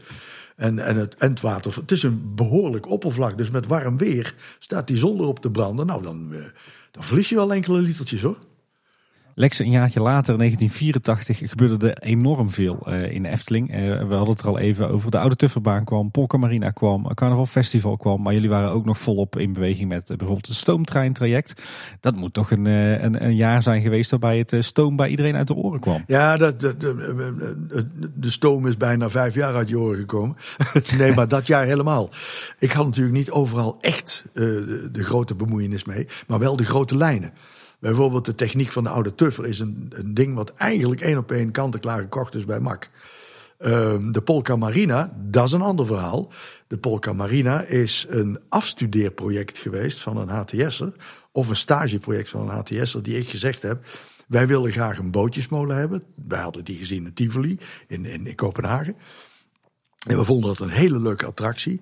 En uh, die wilden we eigenlijk best als molen wel hebben in het, in het uh, reizen uit Ruigrijk. En toen heb ik uh, een volontair verzocht om samen met Vekoma te kijken of die in staat waren om de baan te bouwen zoals ik die wilde hebben. En wat wilde ik hebben? Ik wilde niet hebben dat die bootjes alleen maar een op- en neergaande beweging zouden maken, maar ook een zijdelingse beweging. Links-rechts. Dat is later allemaal niet zo goed uit de verf gekomen. Daar is die jongen op afgestudeerd. Daar is die baan door gekomen naar een idee zoals ik dat nou net heb geschetst. Ja, ja want de uh, Polkamarine is natuurlijk uh, gebouwd, uh, bijna berucht denk ik, op dezelfde track als uh, de Python. Tenminste ook een MK1200 track. Een, een, een, het, je moet het eigenlijk zien, de, de, uh, de korremolen was meer of meer bedoeld als een unique selling point. Dus een, een, een echt zodanige specifieke ontwikkeling. En ook paste dat, daarom hebben we hem ook redelijk goedkoop kunnen krijgen, omdat natuurlijk Vekoma hoopte dat hij er een heel groot aantal van zou kunnen verkopen. Daar hadden we ook afgesproken. Dat dat kon. Dat is nooit gebeurd, denk ik. Polkamarine de enige. Ik kan me niet herinneren dat hij ergens nog ingezet is. Ik durf het niet te zeggen. Ik, daar zou je voor uh, te raden moeten gaan bij Vekoma. Want uh, ik weet het niet. Er was een keurige folder van, van Vekoma. Uh, inmiddels is het natuurlijk zo dat het transportsysteem van de oude Tufferbaan is, is vervangen. Uh, is inmiddels van ja. een andere leverancier. Polka Marina is verdwenen. de Bob, daar gaan we het zo ja, misschien nog wel even over hebben, die is verdwenen. wat doet dat met je? Dat, dat al die, ja toch een beetje ook jouw kindjes inmiddels niet ja, meer Ja, vooral één. Ja, een van, de, van, van, van mijn kindjes is natuurlijk Pegasus. En toen ik hoorde dat die afgebroken ging worden, werd er meteen bij gezegd, maar je krijgt er een hele mooie attractie voor terug. Ik zeg wat dan? Een racer. En dat is een dubbele houten coaster. Nou ja, iets wat we eigenlijk in de periode dat we uh, Pegasus uh, aan het ontwikkelen waren. met Curtis D. Summers. was er bij Curtis D. Summers al in zijn achterhoofd. we kunnen hier ook een hele mooie racer bouwen. En daar had hij ook al een tekening voor gemaakt. op de plek waar nu de ingang is. Daar zou dan die racer hebben kunnen komen. Aan uh, de Vondelplas tegenover ja, de Fata Morgana? Ja, ah. ja, ja, daar is een tekening van gemaakt door Curtis D. Summers. Op verzoek, om, uh, omdat natuurlijk Pegasus in feite een, uh, all, een, een all-family attractie is. Hè. Er zitten, er zitten voor de jeugd die voor de eerste keer een houten achtbaan rijdt, die genieten daarvan. Maar de echte achtbaanfans die vinden dat natuurlijk maar een tam ding vonden het tamding. In tegenstelling tot Joris en de Draak nu. Ja. Want dat is een heerlijke baan, vind ik. Ja. En ik was blij te horen dat die ervoor in de plaats kwam. Als we het dan toch hebben over de Pegasus en een tam ding. Een van de weinige elementen eh, in die baan die wel heel heftig waren, was die laatste bocht vlak voor het station. Was die bewust zo heftig? Of was dat was, een klein, was een klein rekenfoutje. Vertel. Nou, uh, in de berekeningen was die de, de, de, de banking lang niet zo als die nu later is moeten worden. Vandaar dat je daar toch hele vervelende krachten op je lijf kreeg. Dus dat is later wel gecorrigeerd. Maar dat was een foutje. Klein foutje. Terug naar 84 eh, nog even. Carnaval Festival werd gebouwd. In eerste instantie uh, turnkey uh, door Joop Geesink. Jij vertelde eerder al dat op, op het laatste moment jullie er toch mee gingen bemoeien op verzoek tussen aanhalingstekens. Met alles. Ja. Behalve met het ontwerp. Kijk, ging dat vooral om het transportsysteem dan? Of ook om, om de, de techniek van nou, de animatronics? Het, het, het ging natuurlijk om het transportsysteem. daar hadden we, hebben we mak voor in de arm genomen. En dat was natuurlijk wat, we dan heet, wat dan heet proven technology. En wat is proven technology? Dat is technology waar je, kort gezegd, je geen bult aan kunt vallen. Hè? Uh, dat is, uh, die kreet wordt daaronder verstaan. Maar goed, um, wat Joop, die had natuurlijk een bepaald budget. En voor, die, voor dat budget moesten er heel veel poppetjes gemaakt worden. Toen had ik uh, het idee om de techniek, want die moest ook allemaal nog bewegen. En dat moest met simpele technieken, met houtje-touwtje techniek noem ik dat. Excentriekjes, uh, met, met, met uh, kleine elektromotortjes, zuigertjes. simpel. Wie kon dat nou simpel bouwen? Dat was een firma die in Duitsland zat, Heimo. Karl Heinz Mordelt. En um, die heb ik in contact gebracht met Joop Gees. Ik zeg, Joop, ik denk dat ik iemand gevonden heb die de wensen voor die figuurtjes uh, kan invullen voor jou. Uh, met jouw rechterhand weer, die, die verantwoordelijk is voor de vormgeving van die figuurtjes. Want hij had er, ik weet niet hoeveel getekend. En uh, ja, zei Joop, ik vind prima, maar jij gaat dat controleren. Ik zeg, jij gaat daar elke drie maanden, twee, drie maanden, moet je er naartoe weer reizen. Toen al. En uh, dat deed ik dus met genoegen. Hè. Uh, ik reed elke vier, vijf, zes weken, twee maanden reed ik naar, uh, naar Heimo in Jaagshausen. En dan pikte ik Joop op het vliegveld in Stuttgart op. Die vloog van Amsterdam vloog die naar Stuttgart. Dan pikte ik hem op met mijn auto en dan reden we naar Heimo en dan keurde hij het goed of af. En dat gebeurde ook. Hij heeft ooit een keer, onder andere de, de, de worstelaars, die heeft de grond ingeboord. Dat was zeer tegen het zere been van Heimo, die daar ongelooflijk zijn best op had gedaan. En, maar het werd afgekeurd. En dat gebeurde met meerdere dingen hoor. Dan was er een bewegingje niet goed en dan hadden we afgesproken. Zeg Karl Heinz, jij bouwt die figuren. Als er iets mis is, bouw je hem opnieuw en dat kost geen cent meer. En hoe was het dan de situatie bij die worstelaars? Was het eerst een compleet andere manier van bewegen? Nou, de vormgeving uh, was, was niet goed. Ik vind hem nog steeds niet helemaal goed, omdat de scheiding tussen de ene worstelaar en de andere is niet zo helder. Dus laatst wel iets verbeterd inderdaad. Ja. Dat, is, dat, was... dat bedoel ik. Ja. Kijk, ik heb uh, nooit geweten dat uh, het Heimo-figuurtjes zijn in uh, Carnaval Festival. Zijn we weer wat wijzer geworden vandaag. De figuurtjes zijn ontworpen door ehm, en getekend en geschilderd door de rechterhand van uh, Joop. En dat was Bertus Oudmaier. Dus die maakte de figuren. We brachten die figuren voor een deel daar naartoe. Daar zette Karel-Heinz Mordelt zette daar de techniek in. Dan kwamen ze terug en dan werden ze hier afgewerkt. Ah, kijk, zo zat Zo ging het. Dus, dus, dus Heimo maakte... Soms moest hij dat wel, onder andere bij die worstelaars. Want daar kun je, je, kunt die, je kunt dat niet hier maken en dan wegbrengen en daar techniek in laten zetten. Dat is een lastige. En dat, bij een aantal figuren ging dat ook niet. Dus een aantal figuren heeft Heinz wel zelf eh, in zijn ateliers gemaakt. Carnaval Festival was natuurlijk qua uitstraling een compleet andere attractie dan wat er tot dan toe in het park te vinden was. Ik kan me voorstellen dat de piekpuristen in de organisatie er uh, vreemd naar keken. Het was natuurlijk uh, de signatuur van Joop Geesink, hè? De, de, de, de, beroemde ontwerper van Loekie de Leeuw en onder andere van uh, de, de poppenfilms Piccolo en Saxo. Dat, dat, dat, dat, dat vind je daar ook, die, die, ja, maar zeggen, die karikaturale uh, ontwerp, ontwerptechniek van hem, die vind je daar wel in terug. Maar dat mocht ook best wel in die hoek, mag je wel een, een, een, een andere signatuur treffen. Carnaval Festival is kleur.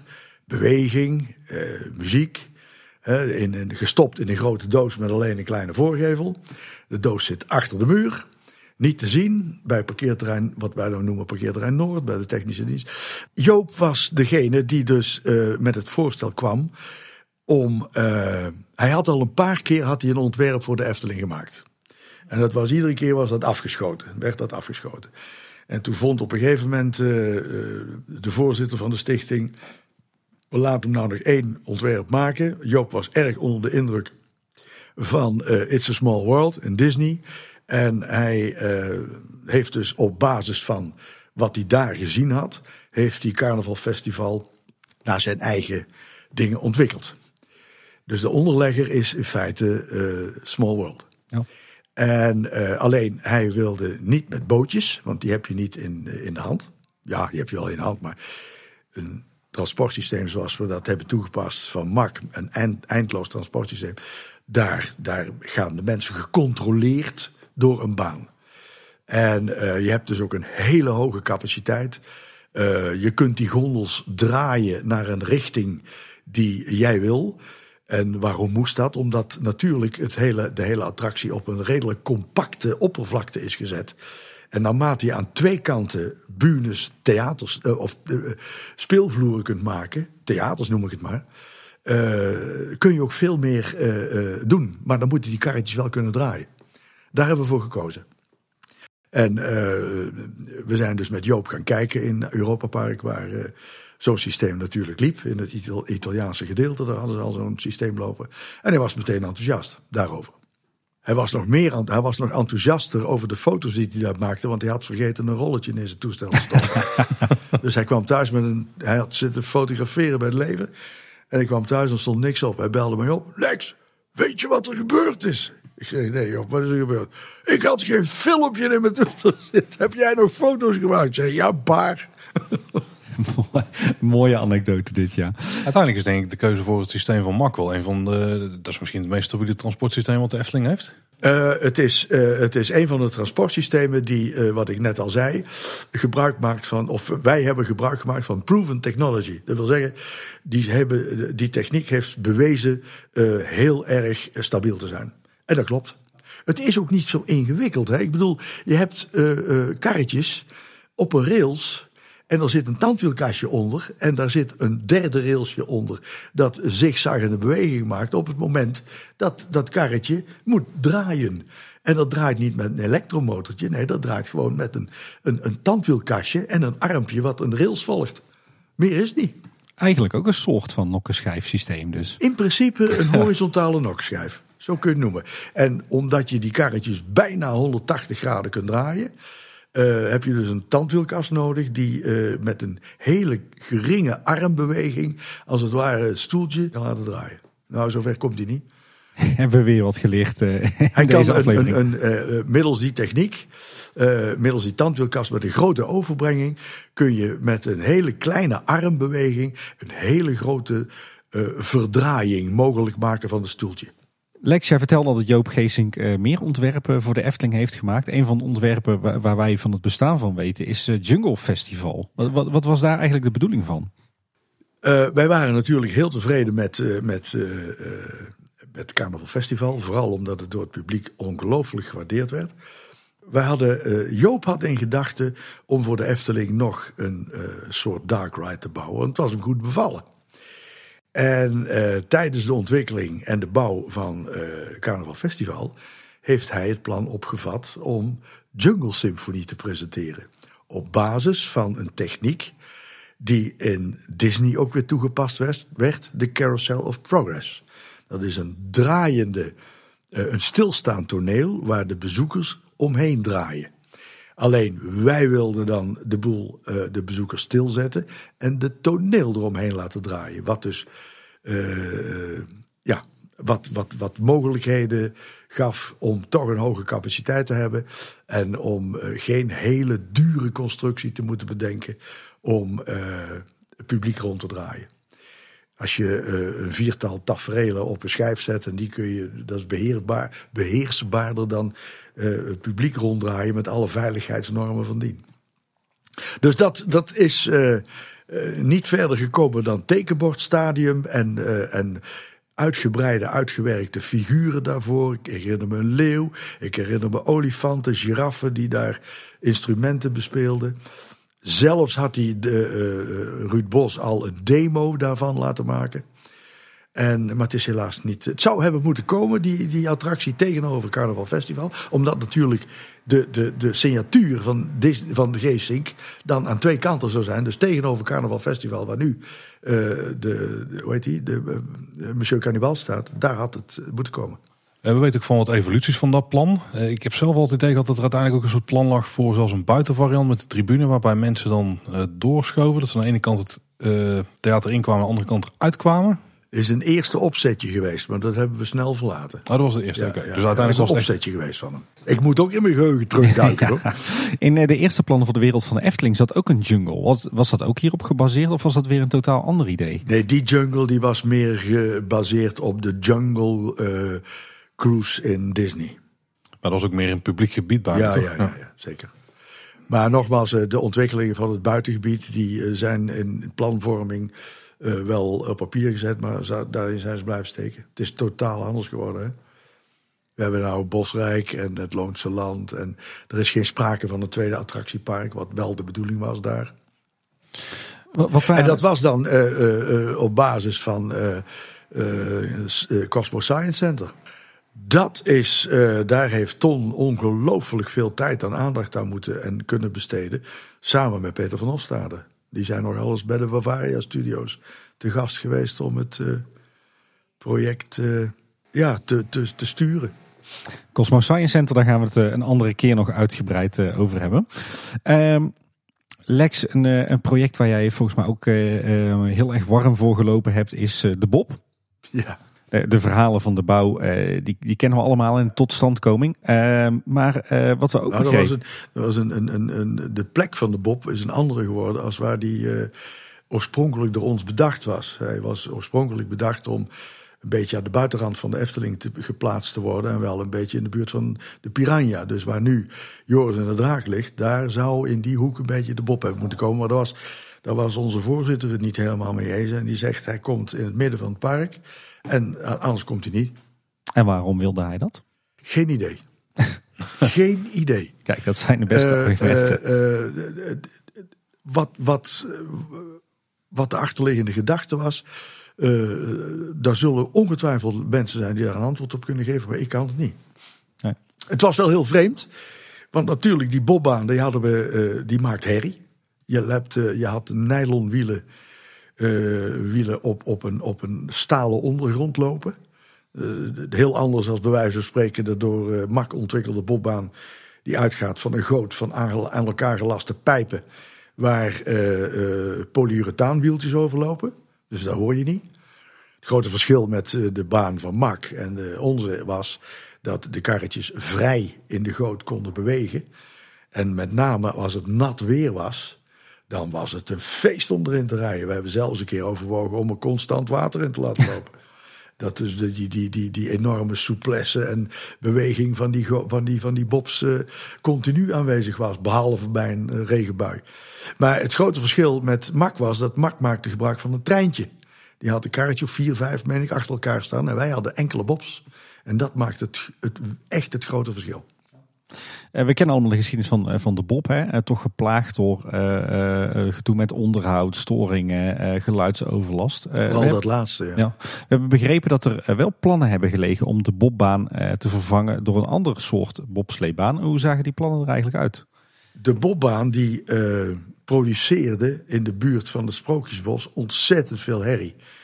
En hij kon daarom ook niet aan de buitenrand staan. Ik denk dat dat ook een rol mee heeft gespeeld omdat wij aan bepaalde geluidsnormen moeten voldoen. En die bobbaan als het ware als een soort continue donderbui over die Efteling hangt. En zeker aan de buitenranden, dat daar de goedkeuring van de gemeente bij metingen wel eens op stuk zou zijn hebben kunnen lopen. Dat is naar mijn idee toch wel een, een, een redelijk plausibele verklaring dat hij in het midden van het park staat. Maar dat betekende wel dat hij als het ware als een donderbui tegen dat sprookjesbos aan, uh, aan lag, ligt, lag nu. En eh, ja, daar heb ik en anderen ook met name eh, daar wezenloos aan geërgerd. Het werd zelfs zo erg dat bij metingen aan de rand van het park de combinatie bobbaan met python draaien, stoomtrein, zoveel geluidsoverlast gaf op die meetpunten dat een van de beide attracties stilgelegd zou moeten worden. Zeker s'avonds. Als wij avondexploitatie hadden, zomeravonden. Dan zou een van de twee attracties niet kunnen draaien. En toen is er sprake geweest van om de bobbaan te verkopen. We hadden ook al een klant in Engeland die er wel oren naar had. Maar het betekende nogal iets om dat ding het park uit te halen. Alle transportkosten, de, de, de demontage ervan. Nou, dat, dat, die kosten liepen zo hoog op, dus daar is het op afgeketst. En toen heb ik tegen Paul gezegd: kan ik een onderzoekje doen om met andere wieltjes die geluidsproductie naar beneden te krijgen? Als jou dat lukt, zei hij, dan uh, ga je mijn uh, zegen heb je. En toen ben ik gestapt naar een paar leveranciers van banden, onder andere Michelin, uh, Pirelli, Goodyear. En de enige die het aandurfde om een wieltje als proef te ontwikkelen was Michelin. En wij hadden al uh, natuurlijk contact met bandenleveranciers, omdat we te maken hadden met banden onder de scheepschommel, hè, die dat ding heen en weer doen slingeren. Dus toen ben ik met die mensen aan tafel gaan zitten. Ik heb ze uitgelegd wat het probleem was. En zij hebben mij meteen uitgelegd, uitgelegd wat hun probleem was. En zei: Nou, als wij daar op asjes, op die wieltjes met dat formaat, rubber gaan vulkaniseren, dan, dat moet je dan doen. Dat is laag voor laag erop brengen. Hij zegt die temperatuur door de snelheid van waarmee die bobs op de baan gaan, die snelheid is zo hoog dat die temperatuur aan de kern te hoog wordt om dat rubber vast te houden. Die zullen er aflopen. Ik zeg, en toch wilde ik een proef met jullie doen. Want ik had in mijn achterhoofd, wacht even, die bobs die maken een rondje en staan dan een behoorlijke tijd in een langzaam tempo het station in te rijden. Staan zelfs een tijd stil. Dan zitten ze een tijd op de lift, maken ze ook geen toeren. En dan krijg je een stukje van een paar minuten hooguit. Nog niet eens, denk ik. Waarbij dan die temperatuur zou moeten uh, oplopen. Dus ik zeg tegen die jongens van Michelin: luister eens, ik wil toch dat jullie een proefje doen.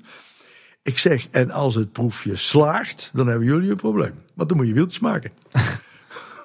en dan gaan we testen. Duur testen houden. Het was zo'n succes dat de productie van geluid met 10 dB naar beneden ging. Gemeten, s'avonds. En uh, met het nieuwsblad, het Brabants Dagblad erbij, journalisten. Hadden wel gezorgd dat in de publiciteit. ja, precies. Ja, dat moet je wel doen. En het was, dat, dat, was geweldig. Ik kan me ook herinneren dat je daarbij vertelde dat ze dan aan de in de buitenlaag, dat ze daar kleine steentjes in verwerkten, die er dan uitsleten met de eerste ritten. Ja, uh, het rubber sleet natuurlijk ontzettend snel. En toen hebben we, uh, uh, of sleet snel, dat is, dat is natuurlijk, was dat een eigenschap, dus je moest heel veel bandjes wisselen. Maar om de bob toch een beetje soort ruwe oppervlak te geven aan die wieltjes, werden er steentjes mee ingevulkaniseerd. Die steentjes sleten eruit, dan ontstonden er kleine zuignapjes, die als het ware die bob een beetje op zijn plek hielden bij nat weer. Bleef er dan ook een hoop gruis achter in de, de baan, nadat die wielen net hadden gereden? Minimaal. Oké, okay. ik zou dus kon me voorstellen dat iedere keer naar de bandenwissel iemand stond. Als er helemaal die steentjes eruit zijn, ja, dan die baan moest, moest toch schoongemaakt worden. Hè. Je kreeg er blad in, er vielen takken in, er, er vielen petjes in, er viel van alles in. Dus die baan moest elke dag schoongemaakt worden. Bovendien liepen die rubberen wieltjes, dat was wel vervelend, die liepen hele dikke zwarte strepen aan. Hoorde uiteindelijk een beetje erbij, bij de, bij de bob. Ja, ja, slijtsporen, ja. Het moment dat er eh, sprake van was dat de Bob verkocht zou gaan worden, was er toen ook al sprake van een vervangend project of iets wat daar op de plaats zou komen? Nee, we hadden nog geen, uh, misschien bij, bij de directie, maar ik, in mijn weten, ik had nog geen, uh, nog geen uh, ontwikkelingen daarin gezien. Er is nooit sprake van geweest om dan toch voor de MAC variant te gaan met de treinen? Nooit. Nee, dat weet ik zeker. Dan had het net zo goed een achtbaan kunnen zijn. Dan had het net zo goed, dat heb ja. ik ook ooit in een wild moment ook gezegd tegen Frans Mak. De, de, uh, en, en, dat vond hij niet leuk. dat vond hij leuk. Ik zei tegen hem, ik zeg, ach meneer, maar hij zei tegen mij, nou meneer Lemmens, die, die, die Züge die volgen een genauwe week. Ik zeg, meneer Mak, dan kunnen we het net zo goed op een rail zetten. Want dat, Hetzelfde effect. En dat was, niet, dat was helemaal tegen het zeer Kijk. Zeg, eh, Lex, eh, de Bob is inmiddels uh, weg. Vervangen door Max en Moritz, een uh, powercoaster van, van Mac. Wat jou betreft een waardige vervanger of niet? Een heerlijk rijdende baan. Echt een ontwerp het naar mijn hart. De baan loopt heel erg soepel. En de verrassing is voor het publiek natuurlijk dat ze twee keer erin er doorheen gaan. En dat dan versnelt. Ja, het is, het is ik vind het een leuke baan. Het enige wat ik jammer vind is dat natuurlijk, en je kunt de natuur niet uh, uh, versnellen. Die heeft zijn tijd nodig, maar er moet wel flink begroeiing komen om de, om de achterkant van Fabula om die te camoufleren. Ja. Stel, hè, het is 2016, 17, de keuze voor, de, het vervangen van de bob die moet worden gemaakt. Er zijn in ieder geval problemen, er zijn geen reserveonderdelen meer makkelijk verkrijgbaar. maar de verbinder Lex die was nog in dienst geweest van de Efteling.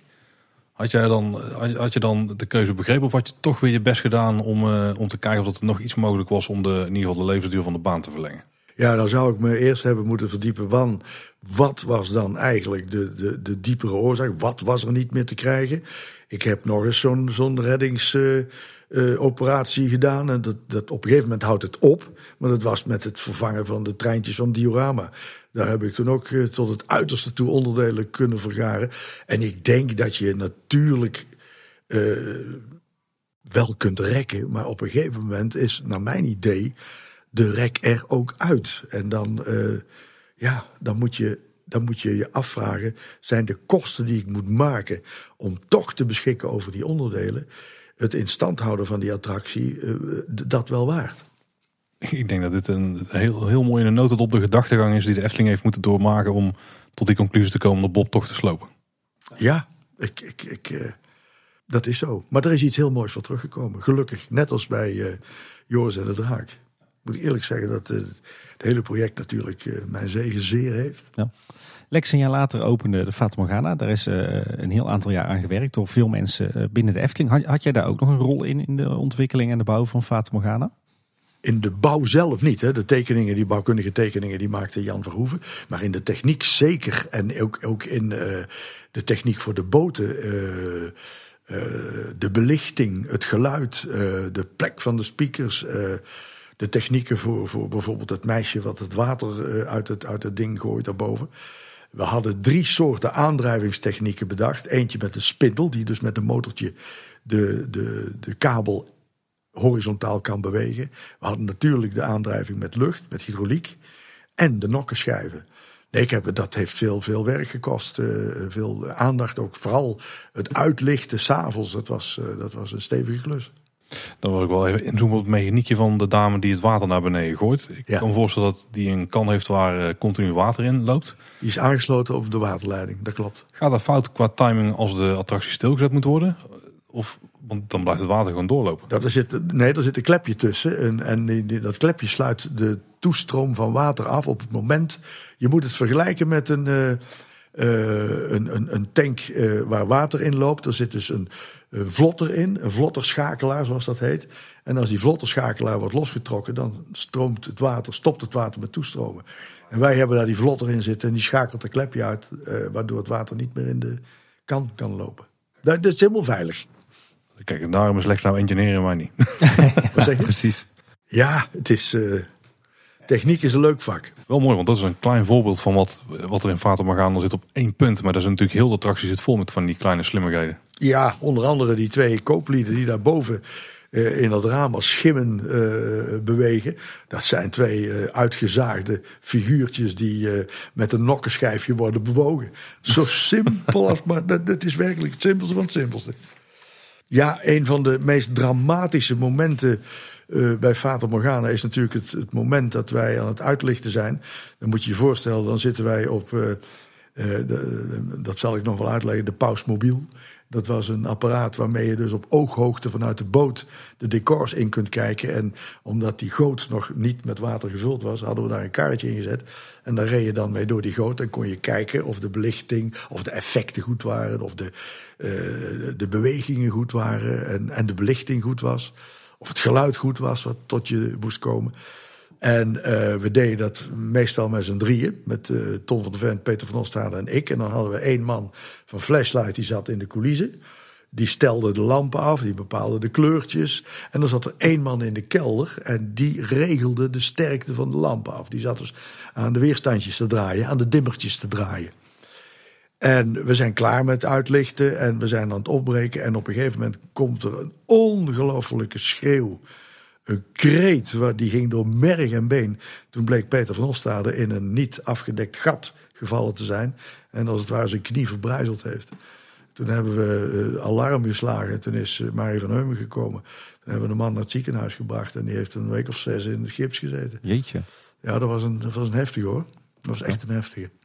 Uh, Fatima is een, een towboat ride. Uh, ja. Is dat als het ware een, een, een grotere versie van uh, het systeem ja. van Intamin wat jullie in de Gondoletta hebben gebruikt? Ja, het zijn de grotere boten. De grotere variant met zwaardere, laat maar zeggen, veren constructies eraan. En, maar ook weer toch proven technology, want we hadden dezelfde, maar dan in kleinere var variatie hebben we toegepast bij de Gondoletta. Maar het ding functioneert fantastisch.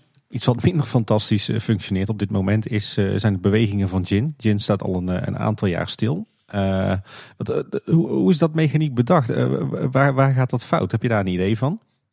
ik weet dat de hele aandrijving onder de vloer zit. Daar zit een forse hydraulische, hydraulische cilinder aan, die de hele constructie op en neer moet bewegen.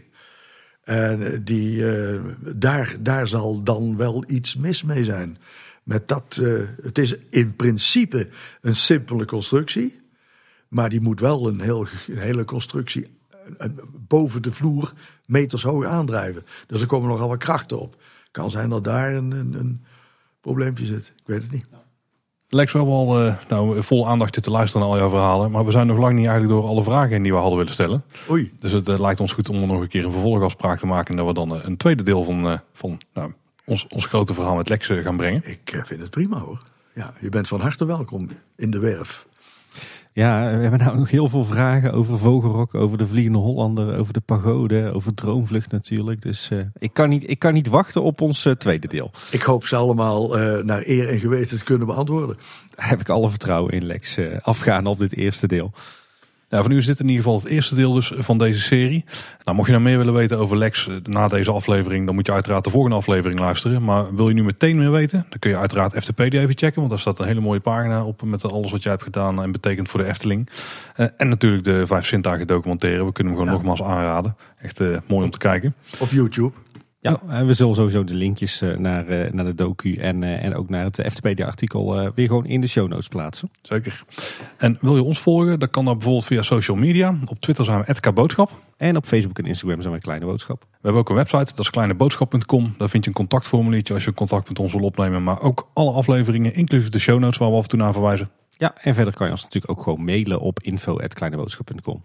En luister nou in een podcast app, vergeet je dan zeker niet te abonneren. En kun je een reviewtje achterlaten, dat kunnen we ook altijd zeer waarderen. En wat altijd helpt is als je gewoon andere mensen vertelt over Kleine Boodschappen. Want wie wilde nou niet nog een interview met Lex Lemmens luisteren? En daarnaast zijn we ook te luisteren op Spotify en op de website. Dat was in ieder geval weer voor deze week. Bedankt voor het luisteren. Tot de volgende keer. En houdoe. Houdoe. Tot ziens. Bedankt.